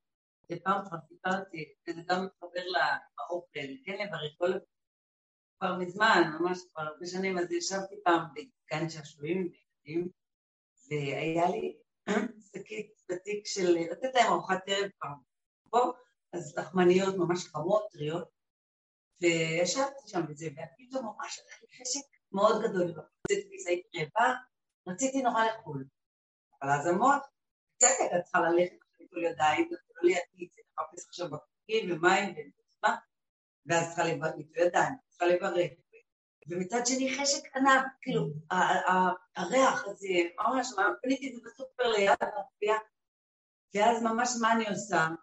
אז זה היה כשפרירה שנייה בתור תלמידה שלך, אה, כמו בית דין כזה קטן, אני אומרת, אני לא יכולה, אני... אה, פניתי כאילו למצלמות, שמצלמות אותי ואחר כך יראו לי את הסרט, למה פה לא בירך, התחלתי לברך, או ליטול ידיים, אז אמרתי להם, סליחה, אני עכשיו עם כזה חשק גדול, ולכת, לחפש, אין לי כוח. אל תדון אותי, למה? היא לא יכולה. וככה עשיתי בראש שלי בתוכי, ממש בשנייה, וזהו, והשלמתי, אני הולכת לאכול, באתי, לקחתי את היד, את הרחמניה, באתי, ובאמת בשנייה אחת זה היה נץ גלוי, ירדתי אחרי שכאילו פתאום לא בא לי לאכול את הרחמניה. עכשיו אני באמת חייבת, באותו רגע, לא בא לי כבר. לא אכלתי. חייבת להגיד שפעמים אחרות אכלתי. אבל באותו פעם, אמרו לי, שזה בא לי מבפנים, השלמתי, אני הולכת לאכול, לא מעניין, כן מצוות, לא מצוות, עכשיו אני רעבה וחייבת. וירד לי, בשנייה, פשוט האנרגיה בגוף ירדה, ולא אכלתי. איזה יופי. הוא יראה... מי שמנהל פה את הכל, אז מה הוא רצה כדי שתגלי אותו? מה שפעמים אחרות זה את שולטת בעניין. שאת יודעת את האמת, התוודעת את האמת. לא יכולה, לא יכולה, אני גולית ילדה קטנה, לא יכולה. או, כן, אז אמרתי, כן, אז כל אחד יצטדק, שהוא ילד קטן, אז לא יקיים מצוות. תודעת עץ הדת היא רשות הרבים, אז היא, היא כללית, והיא תמיד תדון, תשפוט, תגיד, אז כל אחד יגיד, אז כולם, ובתודעת היחיד זה ילד קטן שהוא לא יודע שיש כולם או אין כולם, הוא לא יודע כלום, הוא יודע שהוא לבד. עכשיו, זה לא מתאים לאדם שיש לו תודעה גדולה. זה מתאים לאחד שכבר כל כך התמעט, כל כך התקדם, נהיה לו רק איזה כלום, הוא חי את הנשימה שלו. באותו רגע היצריות, היצריות עובדת. אתם יודעים מה זה היצריות? זה בורא, הוא ברא אותה. אבל הוא לא רוצה שעץ הדת יגרע אותה, עושה ממנה כי הוא מגדיל, והיא זכוכית מגדלת, אבל היא לכשעצמה שברא את הילדים, הרי לתינוק, לא היה יצריות של רעב שהצעק לאמא שלו, הוא ימות ברעב. אז זה מקום שחייב להיות, ואין עליו שום טענה ושום קטרוג ושום דין. ואדם צריך להגיע למקום הזה, אבל הוא באמת צריך להגיע למקום הזה, הוא לא יכול לשחק במקום כזה, זו גבוליות שלא יכול אחרת. זה בעל כורחו, זה כבר, אין לו בחירה אפילו. זה לרגע גם. אחרי רגע, אז היא הלכה על הדבר הזה, ואחרי רגע את אומרת לה, לא, את יכולה כן. אני, אני אתן לך את הכוח. תקשיבי, זה גילוי שווה. אתם יודעים מה? היא התגרתה בו, בלי כוונה, זאת אומרת, אני פה. לא תמר ויהודה, היא התגרתה בבורא עולם. הבורא עולם התגלה. ואמר, ממני הדבר יצא. היא הכריחה את השם להתגלות פה, זה היה האור של משיח, שירד שם. זה מצב של גבול, הגבוליות היא שהשם שולח את משה במתן תורה, אומר להם, לך אגבל את העם, כמה פעמים, תגביל אותם שלא יהיה לעלות להר. כמה פעמים הקריאה הזאת חוזרת. אומר לו, כבר אמרתי להם, תגיד עוד פעם, עוד פעם, אני רוצה את הגבול, תנו לי את הגבול. התנאי לגילוי של הגדול זה הגבול של האדם. תודעת עץ הדת לא יכולה אה, להשפיע גילוי אלוקות. מהאור הגנוז. יש דרכות יותר נמוכות, שיש לנו אותן בגלות, שיש השם, משגיח עליהם, מציץ מן החרכים, מציץ מן החלונות, משגיח מחלונות, מציץ מן החרכים. אבל תודעת האור הגנוז, היא רוצה אפס אדם, אין, אפס דעת. לידה, זאת אומרת שזה כמו הריון, זה הריון, והלידה כבר גם יולדת, שילדה פה יודעת שהלידה עצמה ממש תראה שהוא יוצא. אין בחירה, אין שליטה. זה לגמרי גבול, זה הכי גבול שיש. אין שליטה ואין כלום, אין, אין, אין בחירה, אין יכולת לכלום. הדעת לא קיימת ברמה הרגילה שלה. וזה המקום של גילוי משהו חדש. אז זה, זה עבודה, זה תהליך, אי אפשר להגיע. שנים על גבי שנים של הכרה והתבוננות לפירוק. עכשיו אם מישהו ירצה לעשות את זה, זה נגמרה עבודה, אתם יודעים? אז הוא ירכב על גבי אלה שעשו, בסדר, לא משנה. אבל זה נגמר, אין לאנשים, התודעה כבר מתפרקת. להתחיל לעבוד על עצמם ולהגיד, אוי, אני כזה, אני כזה, למה לא עשיתי וכן עשיתי, לדון ולשפוט את עצמו. היום כבר סוגרים את הדין. היום בתי הדינים נסגרים כל כך קטנים, שכבר כולם מתפוצצים. אומרת לי איזה מישהי שעובדת בערכאות, לא רק מישהי, כמה כאלה שבאות לשיעור, שזה חוכא ואטלולא שקורה בבתי משפט. השופטים עמוסים, הם רק רוצים להעביר כבר שאין אין אפילו התייחסות כבר, צוחקים, עושים כבר צחוקים. לא קוראים לו כמה אפשר להכיל? ואין פעם מה לאדם. אני, אני מלמדת עליהם זכות. המערכת, מי התגדלה על עצמה? עץ הדת התגדל על עצמו, הוא פשוט השתגע, הוא עף על עצמו מדי. מי יכול להכיל את כל זה? כל אחד רק רוצה הפסקת. אפשר להכיל. ובאמת השם ברא אותנו ליהנות מהעולם, בגבול אנחנו מתהלכים. כן, אני, מישהו רוצה, אני קמה כדי לאכול, ואחרי זה מה? אחרי זה אני הולכת לנוח, אחרי זה מה? אני קמה לאכול.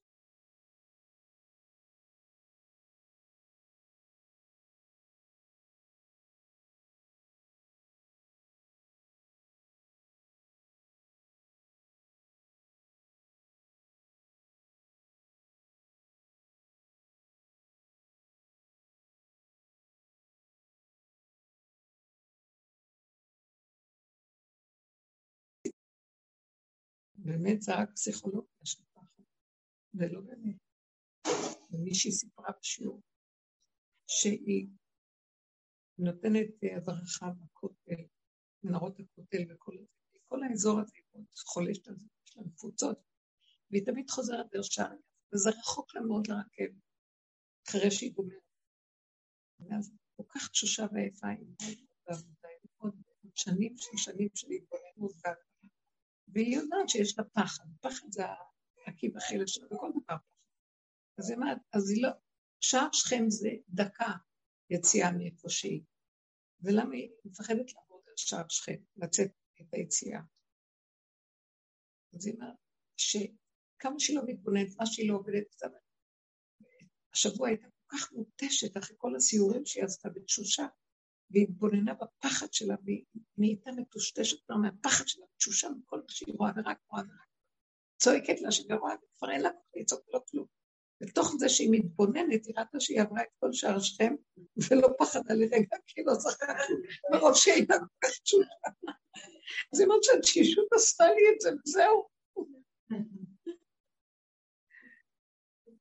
וכל המקום הזה, ועוד מישהי סיפרה גם כן מהעורכות דינית שהיא שימו לב שהולכים עם הפגם ומסכימים איתו. זה התשישות שלה, כאילו היא הסכימה, היא לא יכולה כבר לסבול את החיים. אה, ואז מישהי שגם עובדת בתביעה הציבורית כעורכת דין, ואז סידרו לה איזה תיק של מישהי, מישהי שהיא אה, עשתה בשבילה בעבודה, ואפילו היא מאוד בעבודה בדרך, והיא מדברת עם לקוחות בדרך. לא כדאי ככה, תעשי ככה, ככה. והיא קיבלה, ואחרי כמה, אחרי שהיא השקיעה בה כמה עבודה בסיפור, וכבר הגיעו לאיזה, פתאום התהפכה ו... והתקשרה לממונה על זאת, שהיא אומרת שהיא אישה מאוד קשה, הממונה עליה בבתי המשפט, ושיש ביניהם איזה מין, כמו היא מתחרה בה, היא ככה מאוימת מהעורכת דין שאני מדברת עליה, הממונה. ואז אה, מתקשרת אליה, ממונה, כי היא פנתה אליה. מה, מה קורה עם התיק הזה? אז היא אומרת, פתאום יצא ממני דיבור, כל הזמן מאיימת, הממונה הזאת, פתאום יצא ממני דיבור ככה רך, שזה לא היה ממני. ואומר לה, את יודעת משהו? גדול עליי התיק הזה. אולי את יכולה למצוא אחרת בשביל התיק. ההיא שמעה את המילה גדול עליי ממנה, כל כולה התמוססה ונהייתה חברה הכי טובה שלה.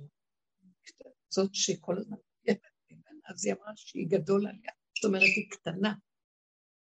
אז ההיא נשמה לרווחה, וכל המתח נפל ביניהם. אומרת, תראי, רק אמרתי לה, זה גדול עליי. כל המהלך הזה שכל הזמן יש ביניהם תחרות נפל. והיא אומרת, זה לא אני דיברתי, זה באמת יצא ממני, כי באמת התאגרתי כבר בכל הסיפור. אני אומרת שזה היה פשוט מדהים, איזה תחרות יש בתוך המקצועות האלה ובתוך הדבר הזה, ובטח, אני לא רוצה את זה, אבל זה, זה השנייה כל הזמן. אז הכרת הפגם וההודעה בו, וההסכמה לו, ובלי לשפוט ולדון, ומה אכפת לי? כולם בסוף. היא מודה להשם, אני לא יכולה, אני קטנה, אני לא יכולה לעשות איתו בכל גדול. זאת זה הצדיק לעשות, אה, מלאכתו נעשית, נכון, נכון. לא, ברגע אחד עושה סקוי, כי כל השיגעון שלנו. וייתם כאלוקים, זו תרבות כזאת שאנחנו חייבים לפרק אותה. מה אכפת אנחנו קטנים ולא יכולים. וגם, וברמה הזאת, אני יושבת עם עצמי ודעת, ורק כולם יצאו שלי מה, מה, מה יעשה הילד ולא יחטא? קורת גג הוא חייב, הוא צריך לסדר לו, אני לא ביקשתי לבוא, תן קורת גג. מה שאני צריכה, למה שאני אדאג לקיום שלי? ואם יש איזה משהו שלילי או משהו שאני מלמדת על זה זכות, זה לא שלילי, זה ככה זה, אי אפשר אחרת פה. אני מרגישה שהוא אוהב את זה. כאילו, יש משהו רגוע בתוך כל הסיפור הזה. רק ללמד, זה לא לימוד זכות, זה להסכים ולקבל כל השלילה ולא לתת משמעות שלילית בכלל, אבל על הפוך, כאילו איך לא? כי ככה זה צריך להיות מלכתחילה. פתאום מתמוסס כל עץ הדת. כי עץ הדת הוא מכסה ומצטדק, מראה יפה, והוא יכול, והוא גדול, והוא אה, מתגבר, והוא משיג ומגיע. לא, אני לא יכולה להגיע. זה משיח הוא בר נפלי. הוא מודה באמת. הוא מודה שהוא קטן, הוא לא יכול. פתאום כל הדמיון הזה מתמוסס ומתגלה השם. נכון, זה מה שאתם מלכתחילה. אני אענה לכם, אין לי דרישה ואין לי כלום מכם. אתן לכם כל מה שאתם צריכים. וגם כשאתם תצטרכו, זה לא השיגעון הגדול של עץ הדת. זה רגע, מה אתה צריך כדי להתקיים? רוצה את הלחם עכשיו כבר. אני אתן לך גם להתגבר אם צריך. אז זה מהלך אחר גם, למה להמשיך לריב ולהיאבק ולהתווכח ולהתנצח ולהילחם? היום היה לי איזה... מה, מה?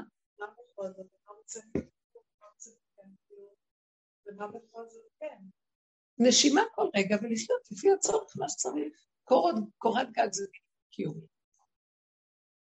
תלוי מה. מה בכל אופן? שום דבר שלא בתוכנית, זה פה, למטה. קיומיות, כל רגע ורגע. הגבול יוליך אותך. מישהי סיפרה שהיה לה ניסיון מאוד מאוד קשה עם הבן הגדול שלו. והוא משגע אותו. באמת, יום אחד גבול שלה עשה סדר, צעקה ומה, אני לא יכולה יותר, נקודה. והכל מסתדר, כי היא לא יכולה יותר. הגבוליות עושה את שלה, מה הגבול? אנחנו לא באים עם המוח, הגבול הוא המציאות האמיתית שלנו. והרבה פעמים אנחנו גם כל כך התבלבלנו מהתרבות של הרחבות, או שגם לא נהיה ברור מה הגבול. המצוקה, מצוקה, הדרך הזאת שאנחנו מתבוננים בה מכריחה אותנו לראות שאין לנו ברירה. האדם מתהלך כאילו יש לו ברירות והוא דן את עצמו כל הזמן, כן, אתה מופקר, במקרה הטוב, לא מדברים על אה, מופקרים למיניהם. אחד שדן ושופט, אתה מופקר. יותר כבר לא אני מופקר ככה. כי לא יכולתי אחרת. אדם צריך להתעקש על הדבר הזה ולבנות את המערכת הזאת של ה... באמת לא יכול. הוא לא צריך להיות באמת לא יכול להגיד, הוא צריך להכריח את עצמו, להביא את עצמו למקום שיאמין שהוא לא יכול. הבנתם? מרוב שאנחנו מאמינים שאנחנו כל יכול, תתחילו עם המוח להאמין שהוא לא יכול. תטפחו את הגבול. מה עושים עם מצוקה קטנה? מצוקה קטנה? כן. משהו קטן. לא, אני מתכוונת, אה, לא בא לך, אבל אתה יכול לעשות. כאילו, יש לי דוגמה בראש. לא, אבל אולי זה מתערבב עם תפקיד. יש לך תפקיד נגיד, צריכה למלא אותו, אבל אין לך כוח. מצד שני, את צריכה לעשות אז כבר את מעדיפה לעשות אותו. לעשות אותו. זה לא כל כך בא לך. עכשיו, אז ללכת עם הלא כל כך בא לך, זה לא נורא. אם זה תפקיד שאת צריכה. זה לא קול. זה תפקיד, אם זה תפקיד, צריך לברר מה התפקיד. יש תפקיד של אימא, יש תפקידים שצריכים לעשות, יש תפקידים של אימא, שהיא חושבת שזה תפקיד, זה כבר לא תפקיד בכלל, סתם מלבישה על עצמה תפקידים. בג'וב של העבודה, מה שהיא עושה. אם זה, היא מקבלת את זה שכר או משהו, היא חייבת, אם לא, יש כל מיני דברים שהיא עושה. האמת שיש, נתתי את התשובה וגם ניסיתי אותה. זה הדוגמה, מה ששאלתי זה היה שיש תינוק קטן שמוכר בלילה, ולקום בחורף מהמיטה. אבל באמת זה קצר, זה לקום, להביא אותו מוצץ, וטק נכנס. ואז דרך אגב זה תענוג מאוד גדול להיכנס שוב פעם. יום אחד אמרתי לו, איזה כיף, אתה יאללה אותי בשבילך שאני אכנס שוב, כל ההירדמות בהתחלה זה כיף. בכל מקרה, אז שאלתי עכשיו, לא בא לי, ואני צריכה, אחרת אני אמשיך לבכות, גם לא שווה לי אחת צרחות יותר גדולות. אבל אז הזכרתי שבאמת אחת הפעמים קמתי, זה ממש חוויה שהייתה לי בלילה, אחת מהקימות האלה, ופתאום הייתה לי תחושה שהיא אה, נשמעת מאוד יומרנית, ואני מצטערת, זה לא בא משם, זה היה מקום כזה של, טוב, עכשיו, הגילוי האלוקי רוצה שאני אקום ואתן לו מוצאת, פשוט קמתי ונתתי לו, ככה הייתה לי התחושה, שכאילו מעירים אותי, אני צריכה לקום, אני זה, זה. איזה יופי. כן. שמת לב, לא היה לך התנגדות. נכון. לא, אותי. כמו שעם הלחם. לא הייתה התנגדות. שלח לך את האפשרות שלא יהיה התנגדות במלחמה. כן. קמת ועשית, מה אכפת לך? כאילו היה תשני אותו דבר. הוא רוצה שתשני ושלא יקרה לך, אבל הוא הקים אותך בכוונה לך שהוא גם נמצא בדבר הזה. פינק אותי אחרי זה לחזור למיטה, נורא כיף. להגיד לו תודה, ראית, ראית. כן, להיכנס כזה לפוק של זה, אבל העניין הזה של... אל תנסו, כן, תשנח. מה, מה? אומרת, לתרגל את המוח, את החשיבה שאנחנו לא יכולים, תמיד אנחנו חושבים שאנחנו נכון. כי גם אם אנחנו לא רגע, אחרי כמה רגעים... להקטין. עכשיו אנחנו תמיד הקטנו את המוח ועל ידי התכוננות אחורה. אבל עכשיו אנחנו נדרשים להקטנה יותר גבולית, שגם המחשבה תצטרף, כאילו, אם בא משהו שלילי ודן אותנו, למה? הוא דן מעץ הדעת, הייתם יכולים ככה, למה אתם עושים ככה? ואז אני חוזרת לא יכולתי אחרת. אם עשיתי ככה, אז ככה. לא, כבר גם מראש. לא יכולה מראש. כי מתי מתחיל הסבל שאתה חושב שאתה יכול, ואז אתה יכול איזשהו זמן, ואז... את יכולה מראש לעצור, זה נורא קשה לעצור. אני אומרת, זה מקום של לתרגל מראש, לא, לא, תתרגלו כל הזמן, לא אמרתי, תביני מה התכוונת. לא אמרתי מראש תלכי שאת לא יכולה. את באמת כבר לא יכולה. אז תתרגלי, תתרגלי שכשבא משהו ויבוא, יקפוץ הדין, לדון אותך, תתרגלי להגיד אני לא. את לא יכולה מראש ללכת ולהגיד אני לא, אני לא, אני לא, אני לא, זה לא צורה נכונה לחיות. כי יש רגעים שאת יכולה לעשות מה שאת יכולה. אני מדברת על רגעים של רחבות, או רגעים שבא משהו ומכה אותך כי קרה הפוך ממה שרצית להשיג. אז את לא, נדע לך, ברגלות הרגעים של המקום. הם יגנבו ואת צריכה לעמוד לימינך וללמד זכות על העבודה שלך. מה זה ללמד זכות? להגיד, אבל לא יכולתי אחרת, לא לריב למה לא עשיתי, ואולי אני אעשה ואיך אני מחר אעשה ככה או לא אעשה ככה. יותר ויותר מגיעים למקום שאנחנו לא דנים כמו שאתם מקבלים, וככה זה וזהו. אבל אני לא מלך אגיד, אקום בבוקר, אני אגיד, אני לא יכולה כלום. לא זה התכוונתי. אני קמה, פעם אתה יכול, יכול ללכת. לא, אני לא יכולה להרים את הרגל, תרים לי אותה. אני לא אעשה ככה. לא, קמת בתוך שנייה, אני לעשייה, ליום-יום, לפעילות. בסדר, בסדר. הולך לך? אוקיי. הולך לך? עד שלא הולך. זה הגבול. כשלא הולך, אנחנו תמיד בשלילה מתחילים. בחיובי זה מאוד קשה, מאוד קשה לבן אדם, זה גם יומרנות. אני אתחיל מראש. הולך בחיים, מה שעוצר אותי, אז אני מבינה שרוצים לעצור אותי. כל עוד לא עצרו אותי, לא. אם אני, אני נעצר לבד. אני, אני הולכת, אני הולכת בעלייה, ואז אני מתנשפת וקשה עליי ואז אני רואה שאני במתח לכבוש את העלייה, בעלייה. ואז אני אומרת לעצמי, לא, תרגי ותלכי לאט, ותלכי אחורה קצת, לא ככה. כי את לא אמורה לכבוש את העלייה, את אמורה ללכת כל נשימה לאט, ולהיות בנשימה, את לא צריכה להגיע לאף מקום. אז אני עושה, מבינה? כי מה ראיתי? ראיתי שהגוף שלי מאומץ, ועכשיו אני, משהו מושך אותו, נו כבר רוצי. לא, זה דפוס, דפוס קיים כל הזמן, לרוץ, לרוץ, ומה? אז אני אחר. אז תעברי, אז אם תהיו השם, את לא הולכת. זה משהו ש... זה תרגול קטן בכל דבר, שלא לתת להיות במצוקה בשביל איזה חשבון של משהו. לא. הגוף מאותת שהגוף קודם. הגבול של הגוף קודם, יותר נכון, יותר אמיתי. בעוד בגלות הלכנו רק עם המוח ורק את הגופים, כיסינו, שמנו עליהם עפר, גלות, שכינה בגלות, בעפר. הקמת שכינתה מעפר זה מה שאנחנו עושים. עכשיו, זה כי היה צריך להריץ את העניין של חטא הדעת ולעבוד עליו. שנקרא, אתם חושבים שאתם גדולים, עכשיו תריצו את העסק, תרימו את השק, מה שנקרא.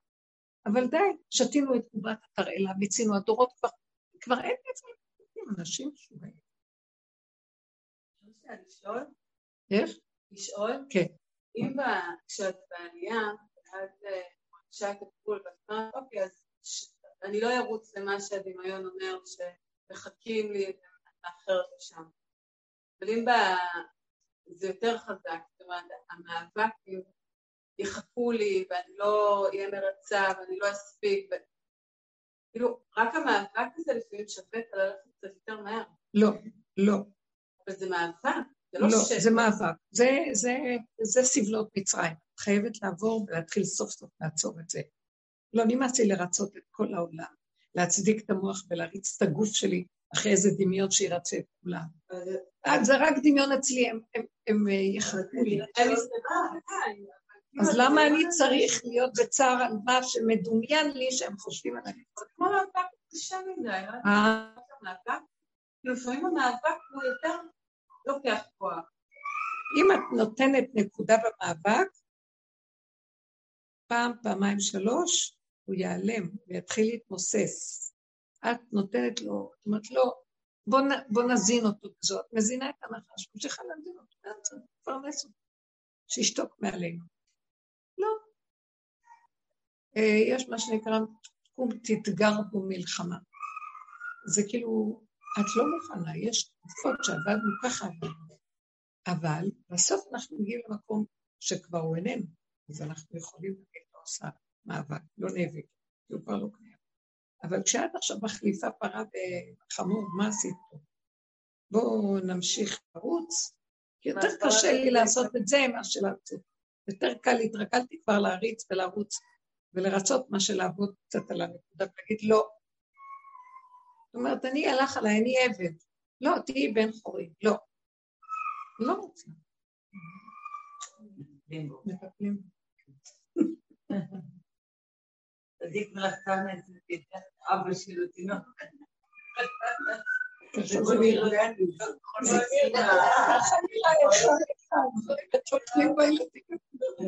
הם אומרים, קודם כל אני. כשהייתי נשואה, אז הערתי את מי שהייתי נשואה, לא חשוב, אני לא יכול, אני באמצע כלום. אבא שלי אמר שלי, הוא אמר לה, איך טוב. היא אמרה, אמא שלי הייתה איתה כבר. לא יודעת, אולי אני הייתי התינוקת, היא אמרה, טוב, תדע, עכשיו אתה לתינוק. אז הוא אמר, טוב, אני דואג. ואז בוכה, בוכה, ואז הוא דואג, נו, נו. אז הוא אמר, אני דואג, אני דואג. זה לא.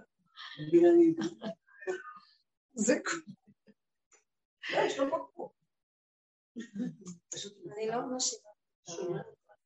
כן. את יכולה לתת טיפה פרטים? אולי אני בטוחה. כן. אני מאוד מתעסקת אחרי הבריאות, דת שכאילו... הרעיון שאם אני אעשה משהו אז זה יהיה הקלה, או שגם היה סכנת נפש. אז כל הזמן המאבק הזה, יש את הסיטואציה של כבר נמאס המאבק של הדמיון, של כאילו, מרפא, זה מרפא את התקופה. זה קשה לי את התקופה, את התקופה פוגעת אחר. בחוץ.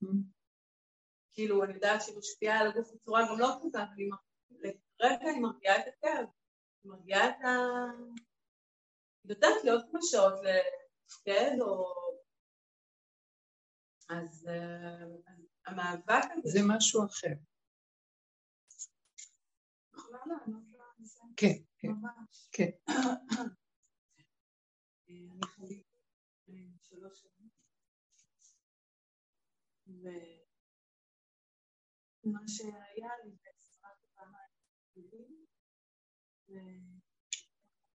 ואמרתי לו, אתה בראת, אתה תרפא, גם אני אתקן. וחזרתי הביתה, עכשיו מאוד שלי, עשרה ימים, שתיתי, עבדתי, והצלחתי למוטט את כל, הכל, את כל העולם החיצון, פשוט מוטטתי, הייתי, פשוט הייתי, וזה, פשוט מוטטתי הכל, אמרתי, פשוט מוטטתי, ומאותו רגע בעצם הפסקתי למה בעצם? אנשים שהולכים למשל שחולים סרטן, הם רוצים לנצח אותו. לא, אתה לא מנצח אותו, אתה לא מנצח את הנחש. אי אפשר לנצח את הנחש. נכון. אתה רק מודע לו מה שרה בעצם שרה מה היא עשתה. היא צחקה. זה מה שהיא עשתה, היא צחקה עם קליפו, היא צחקה עם הנחש. היא גיחכה בעצם. שהיא תפתחה. וככה בעצם היא הפכה אותו, מבינה? מה שאת סיפרת, מהסוד זה כל מחשבה בעצם שבאה, זה קודם כל להבין שזה אך ורק מחשב, זה רק מחשב כן? אין כלום, זה רק מחשב. אנחנו צריכים ללמוד פה, אבל הוא בא, והוא מעיין, הוא אומר כל מיני דברים, צריך את צריך את זה, צריך זה, שמו אותי ואת רוצה את זה. הכל, הוא מדבר כל הזמן. כל מה שצריכה לעשות, נגיד, מה שקרה לי בתהליך הזה, זה שאמרתי תודה עוד פעם, עוד פעם ועוד פעם, הוא לא נהיה אותי, הוא בעצם לא מנהל אותי יותר. ואני זאת זה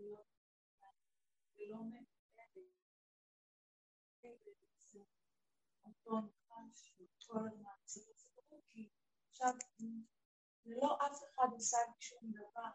זה אני בניתי לעצמי מהרגע שבאתי לעולם, לא משנה מה עברתי שלי, בניתי סוג של מפעל, האמנתי בו, שם בתפקיד שלו, בעצם כל הזמן לבוא ולספר לי את הסיפור שאני סיפרתי לעצמי.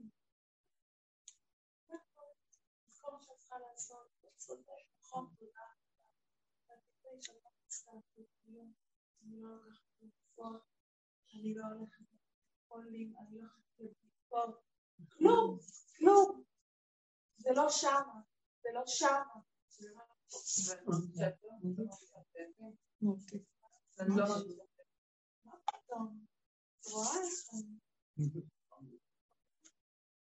זה לא לא יודעת מה קורה לי, אבל אני יודעת שאני חיה בבריאות.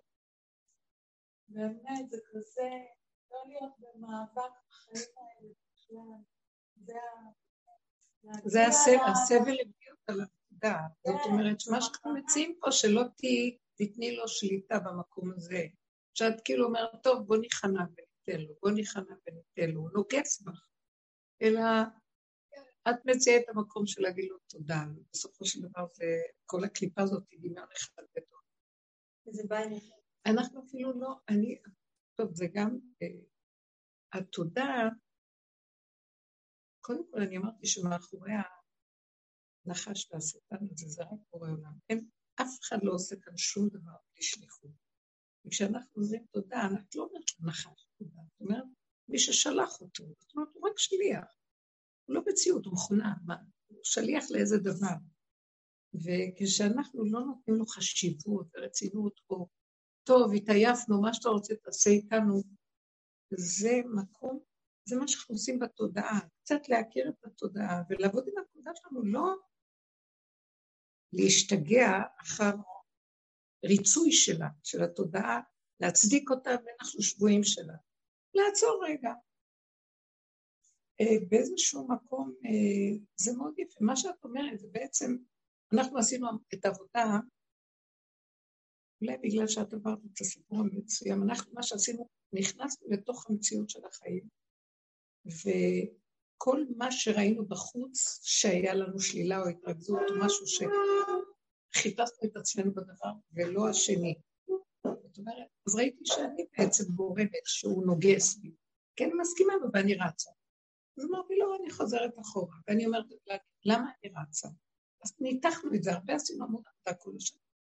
אני רצה כי אני רוצה לרצות, כי אני עצלנית, אין לי כבר יותר טוב לי לתת לשבאי שלי להכות בי ואלה. טוב, יאללה, נמשיך. לא, וזה משפט אמרתי, לא. אז התוודעתי, גם הרבה פעמים דיברנו מה שהצענו. אין לנו את ה... זו השיטה של רב אושר, שהיינו עובדים איתה, הכרת הפגם, והפירוק של כל המציאות של המוח שלנו בינינו לעצמנו, והצעקה תציל אותי, כי אני שבויה, אני צריכה עזרה.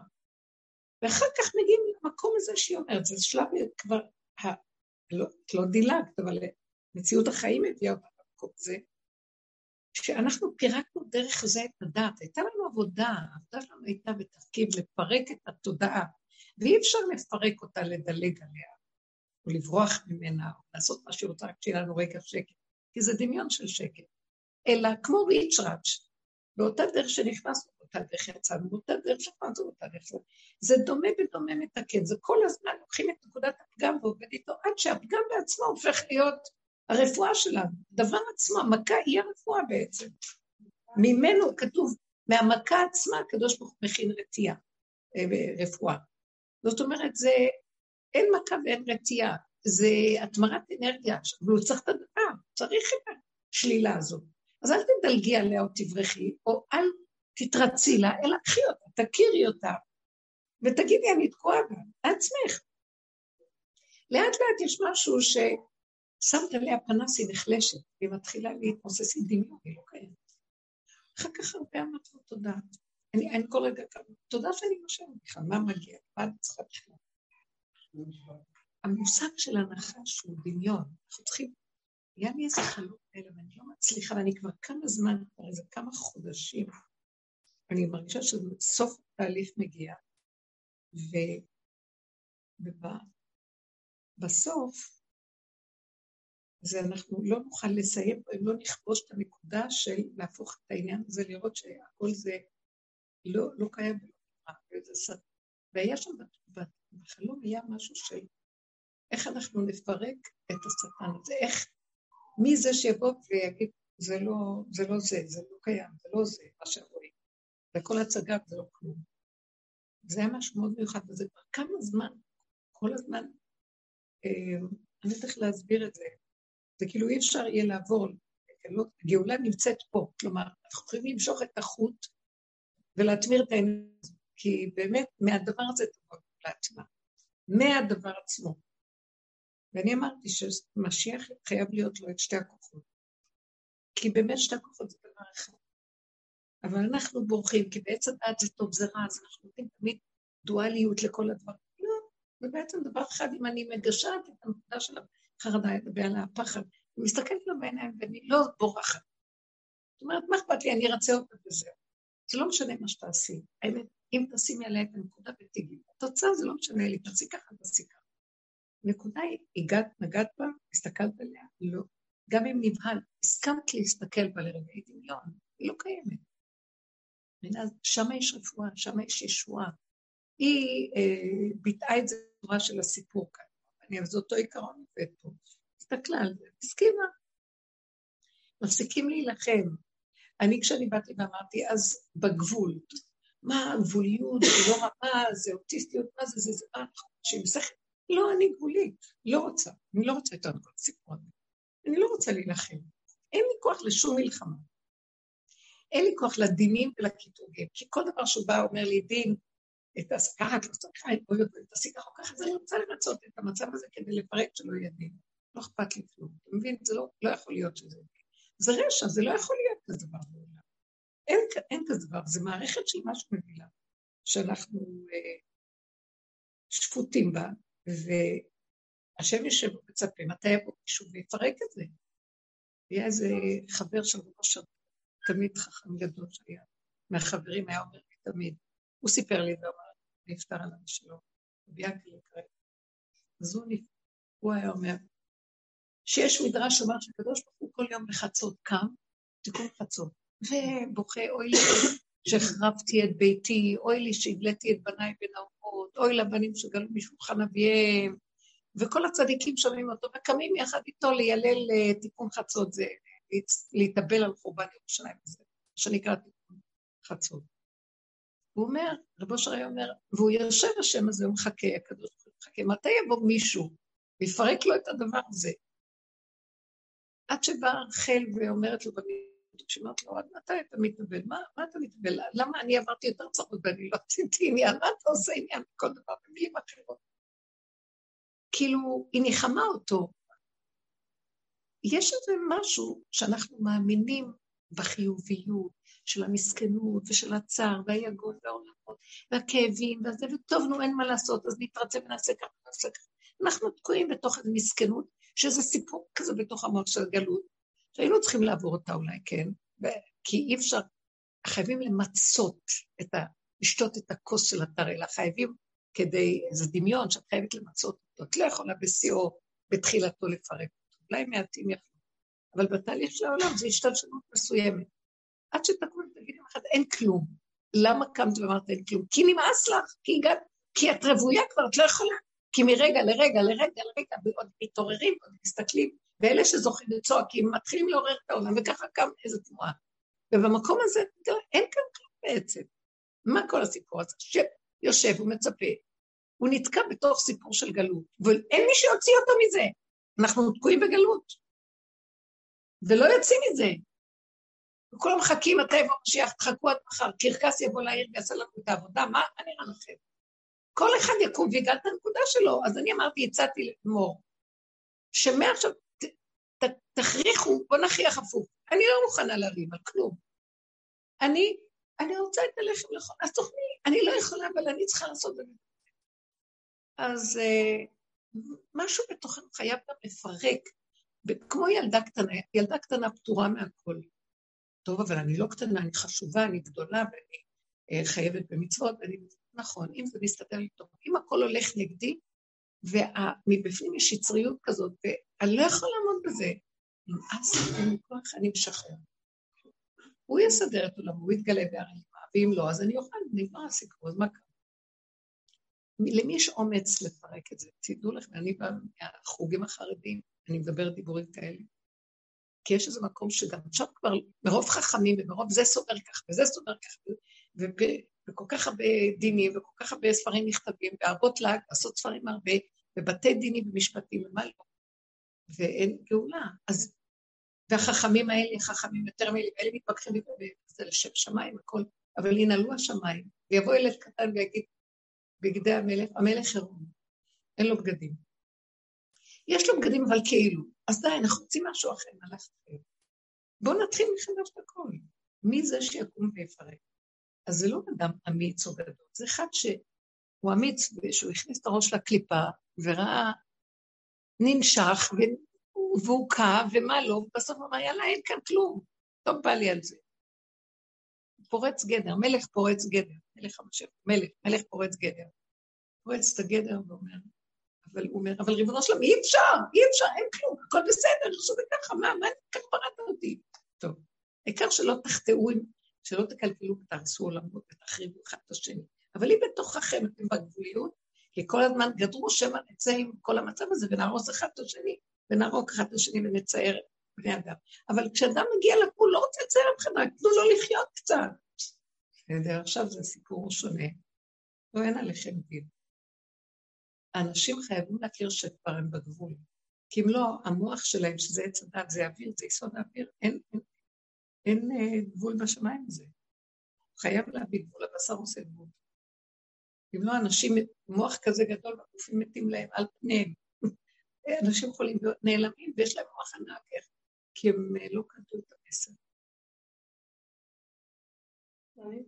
אני אומרת שמקרה כמו שאת אומרת, זה כמו ייאוש כזה. אנחנו זיהינו הרבה ייאוש, ואמרנו, לא, לא ייאוש. יש הבדל בין הכנעה לנקודה של הגבול שלי לבין ייאוש. מבינה? ייאוש זה הצד השני של גאווה. וגאווה וייאוש זה עץ הדת טוב הרע. ואילו המקום הזה הוא מקום של אמת. הוא גבוליות שאין לה בחירה, היא לא יכולה, היא ככה. עכשיו, מאיפה את יודעת? המוח ישאל. יש לו סימני שאלה, זה נחש, זה סימן שאלה, מוח. למה, כמה, מדוע, איך, מדוע בלשון דעת? כי ככה. אולי את טועה, אה, יכול להיות, אבל אני מחליטה. כי ככה אני רוצה, כי אין לי כוח. ידונו אותך, לא יהיה לך עולם הבא. טוב, אבל יהיה לי רגע של אמת שווה את כל העניין. מי שיהיה לו אומץ ללכת בנקודה הזאת, והוא לא סתם אומץ, כי עליי הייתה כולם, הוא כבר, הוא כבר רווי מהאיסורים של החיים. הוא מתבונן, מכיר ורואה. מה? צריך שיהיה לו אומץ. הוא, רב אושר היה אומר, יש מופקר ויש מופקר של השם. יש הבדל ביניהם. מופקר להשם. הפקרתי את הכל אליו, יאללה, תעשה מה שאתה רוצה איתי, אני בהפקרות, תעשה מה שאתה רוצה איתי. הוא היה אומר, כשבאים לבית דין של בעלה, מתחילים, הדיינים רואים לעיניים, והבית דין של השם רואה ללבב. השם רואה מה שהם לא רואים. כי הדיין אין לו רק מה שאין הברואות. ההוכחות, הוא, הוא חוקר אצל בעלי העדים וכל זה, אבל זה מה שיש לו. ואילו השם גם רואה ללב של האדם, מה שעין אדם לא ראה. אז כשבאים לבית הדין, יבואו אחרי מאה ועשרים, וישפטו, יגידו, אתה לא עשית ככה, לא עשית, יכולת יותר, למה לא עשית ככה, כתוב ככה. אז הוא יגיד להם, קחו אותי, רב אושר אומר, תגידו להם, תתאמנו על זה. תגידו להם, קחו אותי לבית דינו של השם, הוא ראה את כל הכאבים והאיסורים שאתם לא רואים, הוא ראה את המניעות, הוא ראה את הלחצים, הוא ראה את השיגעון שאתם לא רואים, אתם לא רואים, ומה התוצאה? ואתם לא רואים מה עברתי בינתיים. הוא יראה, תיקחו אותי לשם, אה, אני מערער אצל הבית דין הגבוה. כן, אז עכשיו, אה, אז אנחנו צריכים עכשיו לפתח בתי דינים כאלה, ולדבר עם עצמנו, עם מי זה, עם מי, מי, מי זה השם שאני מדברת איתו, הבית דין של שמיים. זה שדן אותי ואומר לי וזה, זה אנשים צדיקים, הם דנים טוב, אבל הם דנים לפי איך שצריך להיות, ואני לא איך שצריך. אני לא הסדר הרגיל של העולם. אני תוהו ובוהו, אני שורד את הנשימה שלי, הצילו, כל רגע מת וקם וחי ומת. קחו אותי לשם, הם רואים את המצב הזה, אתם לא רואים, אתם דנים רק מה הייתה התוצאה. יש כאן משהו שהוא עמוק, רציני, ואדם שעובר עם האמת, עובד עם האמת והוא עובר, זה סבל. הוא לא ברח ולא כלום, הוא מתעמת עם הנקודה, הדרך הזאת מתאימה לו. כאילו אני באה ומסדרת איזה משהו, יאללה, נו חבר'ה, קל, קלות דעת. לא, אבל עברנו הרבה. עכשיו, אתם יודעים משהו, מה שאני רואה? אפילו אם אתם לא עברתם הרבה, אני חושבת אני עברתי הרבה, זה לא נכון. אנחנו לא מעריכים את הסבל שלנו. כמה סבלנו פה, כמה סובלים פה, מרגע שבאים לכאן עד שיוצאים, וכל כך הרבה גלגולים, כל כך הרבה דורות לפי התוכנית היהודית שיש לנו. למה אנחנו לא מעריכים את זה? זה כאילו, אה, לא, אנחנו עוד יכולים. לא. מזמן שהשם מחכה לקריאה הזאת של האדם, שאנחנו לא יכולים יותר. וזה משיח, הוא בר נפלי, הוא מודה בנפילה. אחרי כל מה שהוא עבר, וייסורים וכלים, גם הוא רצה להתגבר, גם הוא... בסוף בא דוד המלך, שהוא מסמל את זה, ואומר, גם הוא יהיה מבחינת משיח בן יוסף, עם דעת ועם יכולות ומלחמות והתגברויות, ומה לא. בסוף הוא אמר, חטאתי נגדי תמיד. אני בהמות, ואני בר ולא בהמות הייתי עמך. אה, אני אפס, אין לי כוח. טעיתי כשה עובד, אני הלכתי לאיבוד. הוא מודיע דברים שהוא מודה באמת, אני לא יכול לדעת, מה דוד מלך ישראל עם כל המלחמות שלו והכיבושים וכל ההילה הגדולה שהייתה סביבו, הוא היה בסנהדרין וחכם, ומה לא? מה, אני לא יכול, זה גדול. תעצרו את הגלגל. מי ינצח את הנחש? מאוד יפה מאוד. זה לא הנחש. מי, מי זה הנחש? אבל השם נתן לו שליחות. אני אלף פעמים מסתכלת ואומרת, השם, יום אחד תפסתי את הזקן של הבורא עולם. הבושר אומר, תתלשו את הזקן שלא יישאר שערה. כאילו, בואי הנה, אתה משחק משחק כפול פה, אתה משחק עלינו, אתה... אליהו הנביא אמר את זה, אתה הסבות הליבה מחמנית, אתה שולח אותי לאחאב, שהיה עובד עבודה זרה, להתרות בו ולהגיד לו נבואות זעם, ולעצור את העניינים, ואחר כך אני רואה שאתה משפיע על כל טובה, ואותי אתה שולח, והם מוצאים אחר, רוצים לקחת את נפשי, ואני בורח, והם יושבים להם, ואתה בעצם, אתה משחק כאן משחק כפול איתי, מה דעתכם? הוא משחק את זה, משחק את זה. זה החוכמה של הבורא העולם, אני מתה על צדיק, למה שאני לא אשחק גם ככה? מה אתם כל כך רציניים? כאילו, מה? באיזשהו מקום אנחנו פעם, אז נגיד לנחש תודה, אז בסדר, וזה כאילו, אני יודעת שזה מאחורי זה, זה בורא העולם. כי אליהו הנביא היה רציני מדי, וזה לא יכול להיות מלך המשיח.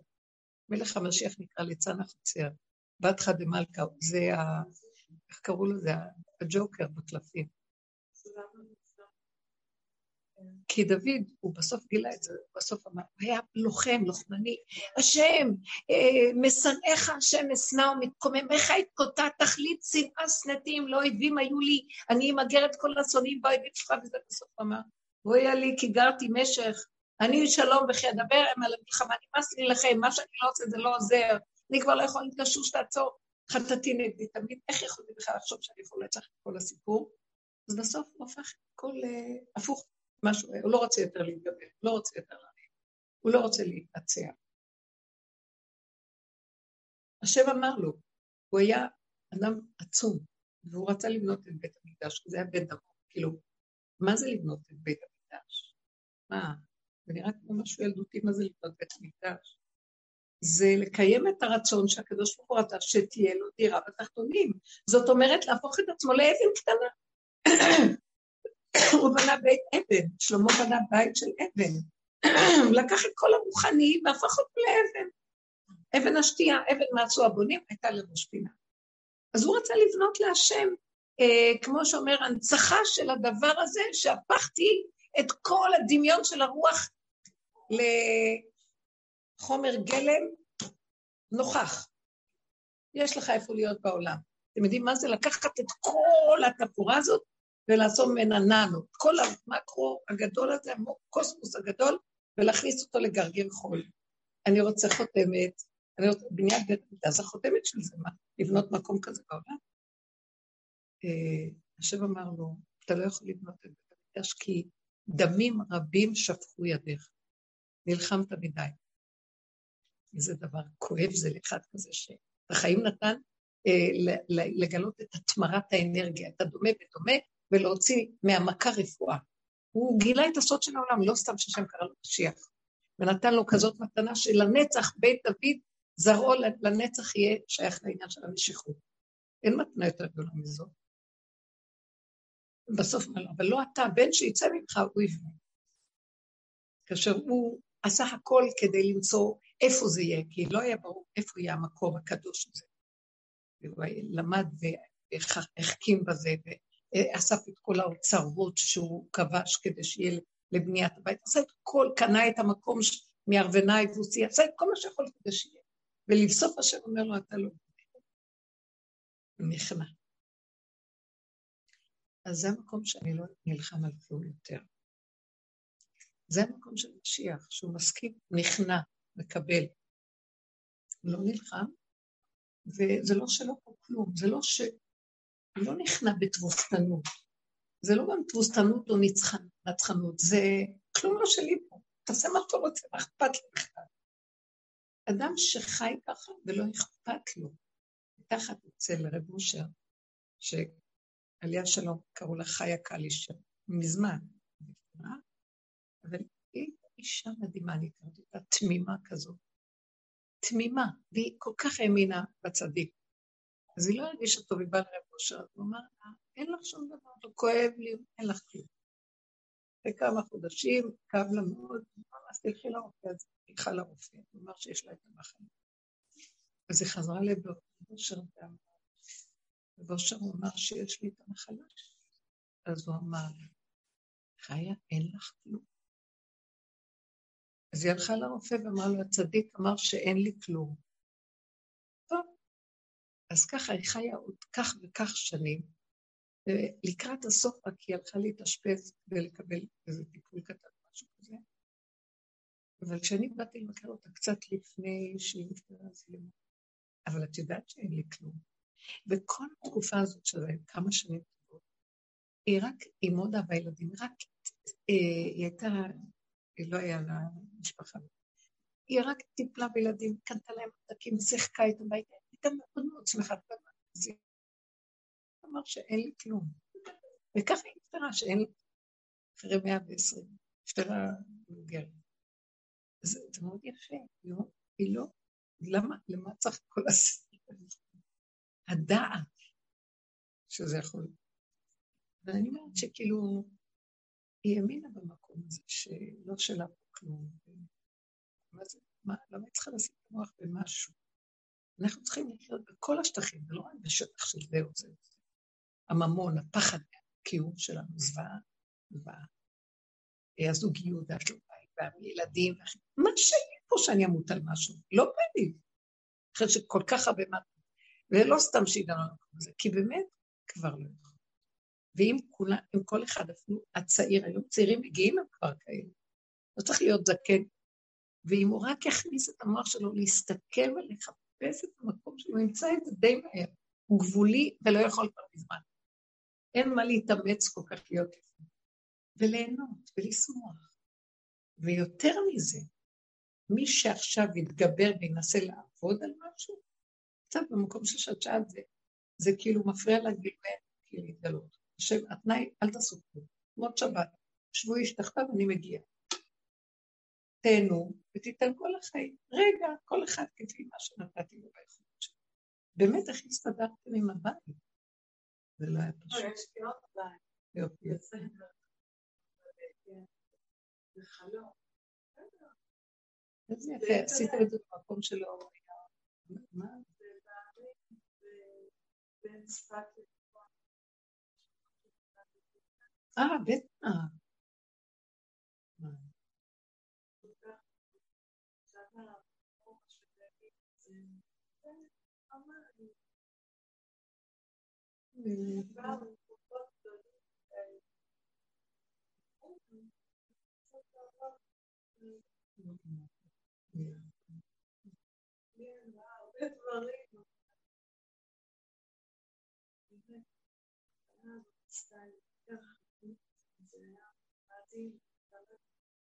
כן.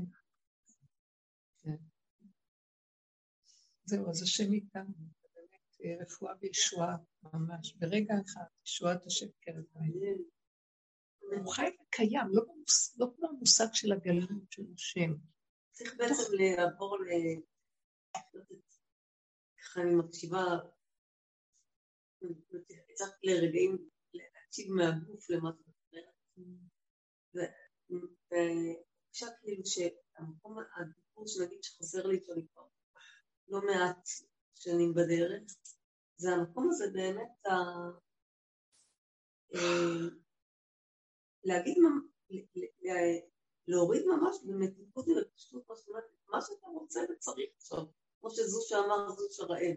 כאילו, זה, זה, זה מה שחסר, פשוט להגיד את מה שאתה רוצה. להגיד את הדבר הקטן הפשוט, בלי מחשבות נלוות, לא, זה לא יפה, זה לא כבוד הזה, ככה, מה אני צריך, אני צריך. להיות ילדים. שמודעת מול הילדים. אומרת הגוף שלי, ואז הילד, יש לו דרישה, לא, אני רוצה את זה.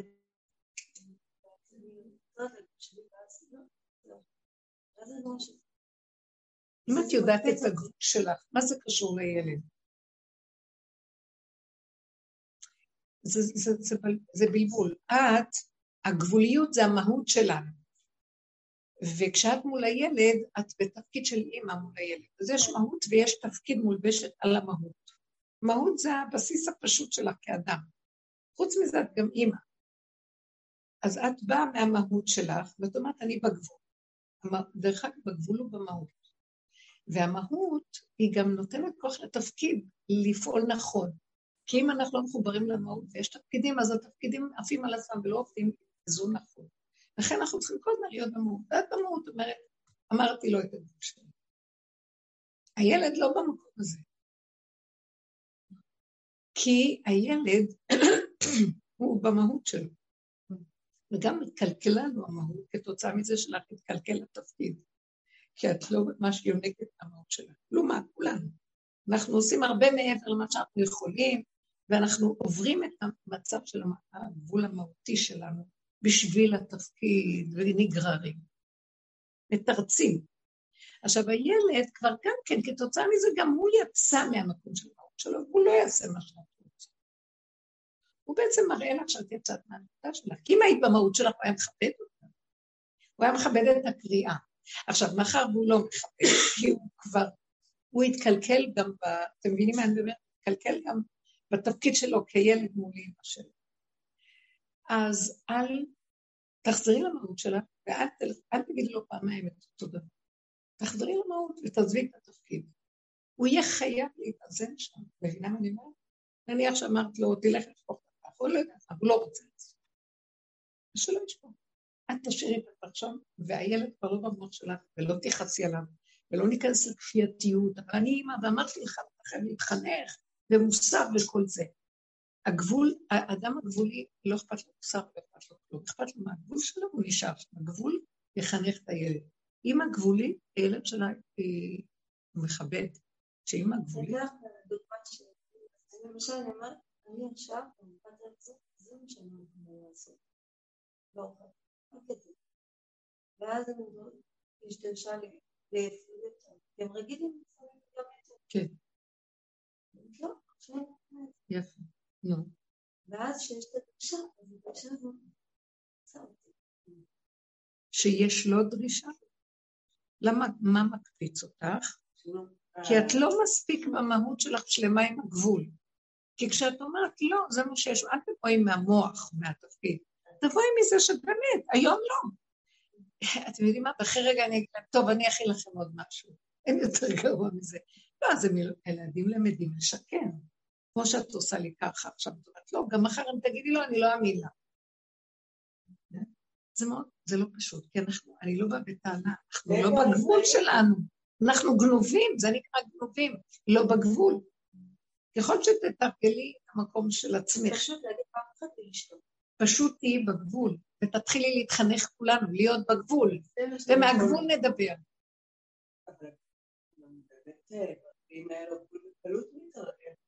אם הוא בא מהמוח. לא, זה לא עוד דוחל, הוא לא רעב, לא כלום, הוא רוצה עוד להתפנק על משהו שאת כבר לא. למה שזה יהיה על חשבוני? למה שזה יהיה חסר וזה ייהנה? זה נהנה וזה לא חסר, בסדר. זה מעלה. לא, אני אגיד לך מתי. לא, אז זה בא מהתפקיד, את מדברת מהתפקיד, כי התפקיד של האמא מאוד אוהב לעשות, הוא לא בגבול. בסדר, למה לא? אולי הגבול שלו רחב ויכול. אני לא באה להגיד שלא. לא באתי להגיד. אבל ברגע שאת אמרת לא, מאיפה את אומרת את הלא? שאני, הגוף שלי מרגיש אוקיי. אז למה עכשיו לשנות את זה? אנחנו מרצים, אני יודעת את זה מרצים, ואנחנו אה, נשים רחמניות בישלו ילדיהם, בסוף אנחנו נהרוג אותם, אנחנו חייבים יצאו. אין איזון בדבר הזה. תעמדו חזק, עכשיו תעמדו רק עם הגבול. אני נותנת, רק עם הגבול. הגבול יעשה לכם את העבודה. אז הילד יצעק, ירים רגליים, אין לו שמיים, ואין לו מה יעשה. וצריך, אז זה מה שאני אומרת, צריך להיזהר, אני אומרת את זה מעצמי, כאילו, ש... אני רואה מה קורה לי, אני מתבצרת בגבול, אבל חסר לי הדיבור הפשוט של מה אני צריכה עכשיו כדי שיהיה לי מתוק בגבול שלי. למה לא מתוק לך? המוח קופץ ואומר לך, מה... לא.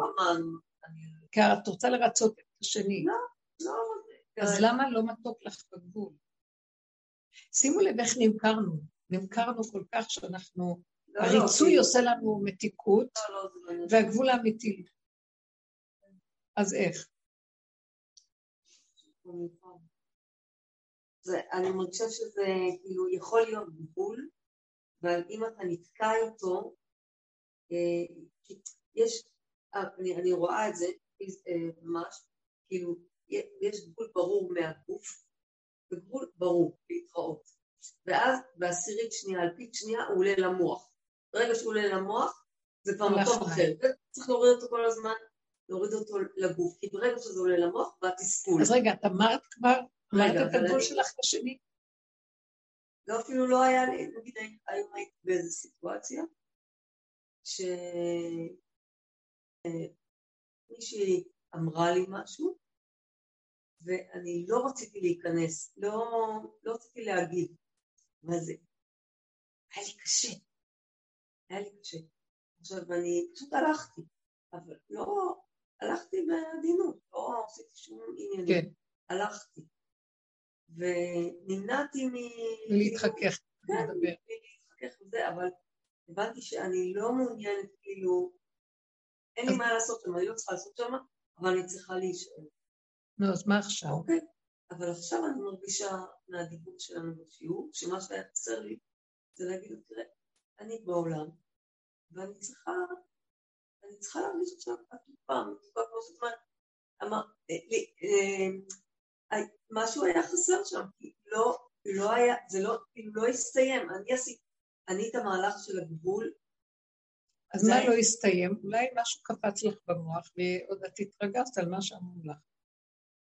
כאילו, בסדר, משהו עוד אבל, הפריע. אבל היה שם איזה מקום שדווקא אני אגיד לך מה היה לי כך בדיבור, שביני לבין עצמי כמובן, אמרתי, אני מעדיפה, כאילו אמרתי, אני לרגע אחד הרגשתי אה, שהיא כאילו חזקה ואני קורבן של החוזק שלה. ואחר כך אמרתי, זה בכלל, והיא קורבן של נכון. אז אמרתי, אז פתאום אמרתי, עדיף, אז- ברגע שאמרתי את זה, אמרתי, פתאום היא נהייתה חברה שלי, באותה שנייה מצאת- ללב שלי. כי אמרתי שנינו, אני מעדיפה להיות אה, ככה, כאילו לקחת אותה יחד איתי. ואז פתאום, לשנייה לא היה לי כלום עליה. זה לא היה, היא כבר לא הייתה שם בסיטואציה, יפה. אבל יפה. אז מה זה היה מאוד? מתוק. זה היה מאוד מתוק. אז הרגע הזה, המקום הזה שהוצאתי את עצמי מה- מהפלואו. כן, דרך זה ש... יפה מאוד. שמצאת שהדם שלה בעצם גם כן, זה, זה באותו גל, בדיוק, שהיא... זה דומה. היא- אני יכולה להיות כאילו באיזשהו, לרגע אחד, קורבן של החוזק שלה, אבל גם היא קורבנית, זאת אומרת, אז שאמרתי שתינו אותו דבר. אם אני עכשיו כועסת עליה, אז לא, אבל אם אני כאן נפסק הדין. אתם רואים? ככה משיח מפסיק את הדין של העולם, הוא מלמד זכות על כל העולם. אני יכול ללמד. זכות על כל העולם. לפתור את העולם מן הדין, למה? כי הוא רואה שזה משחק אותה ככה, והוא משחק אותה ככה, זה- הכל אותו דבר. כולם בעצם אותו דבר של כולם. נכון, אז זה היה לי רגע מתוק. זה היה- זה היה לי מאוד נעים, זה הלך.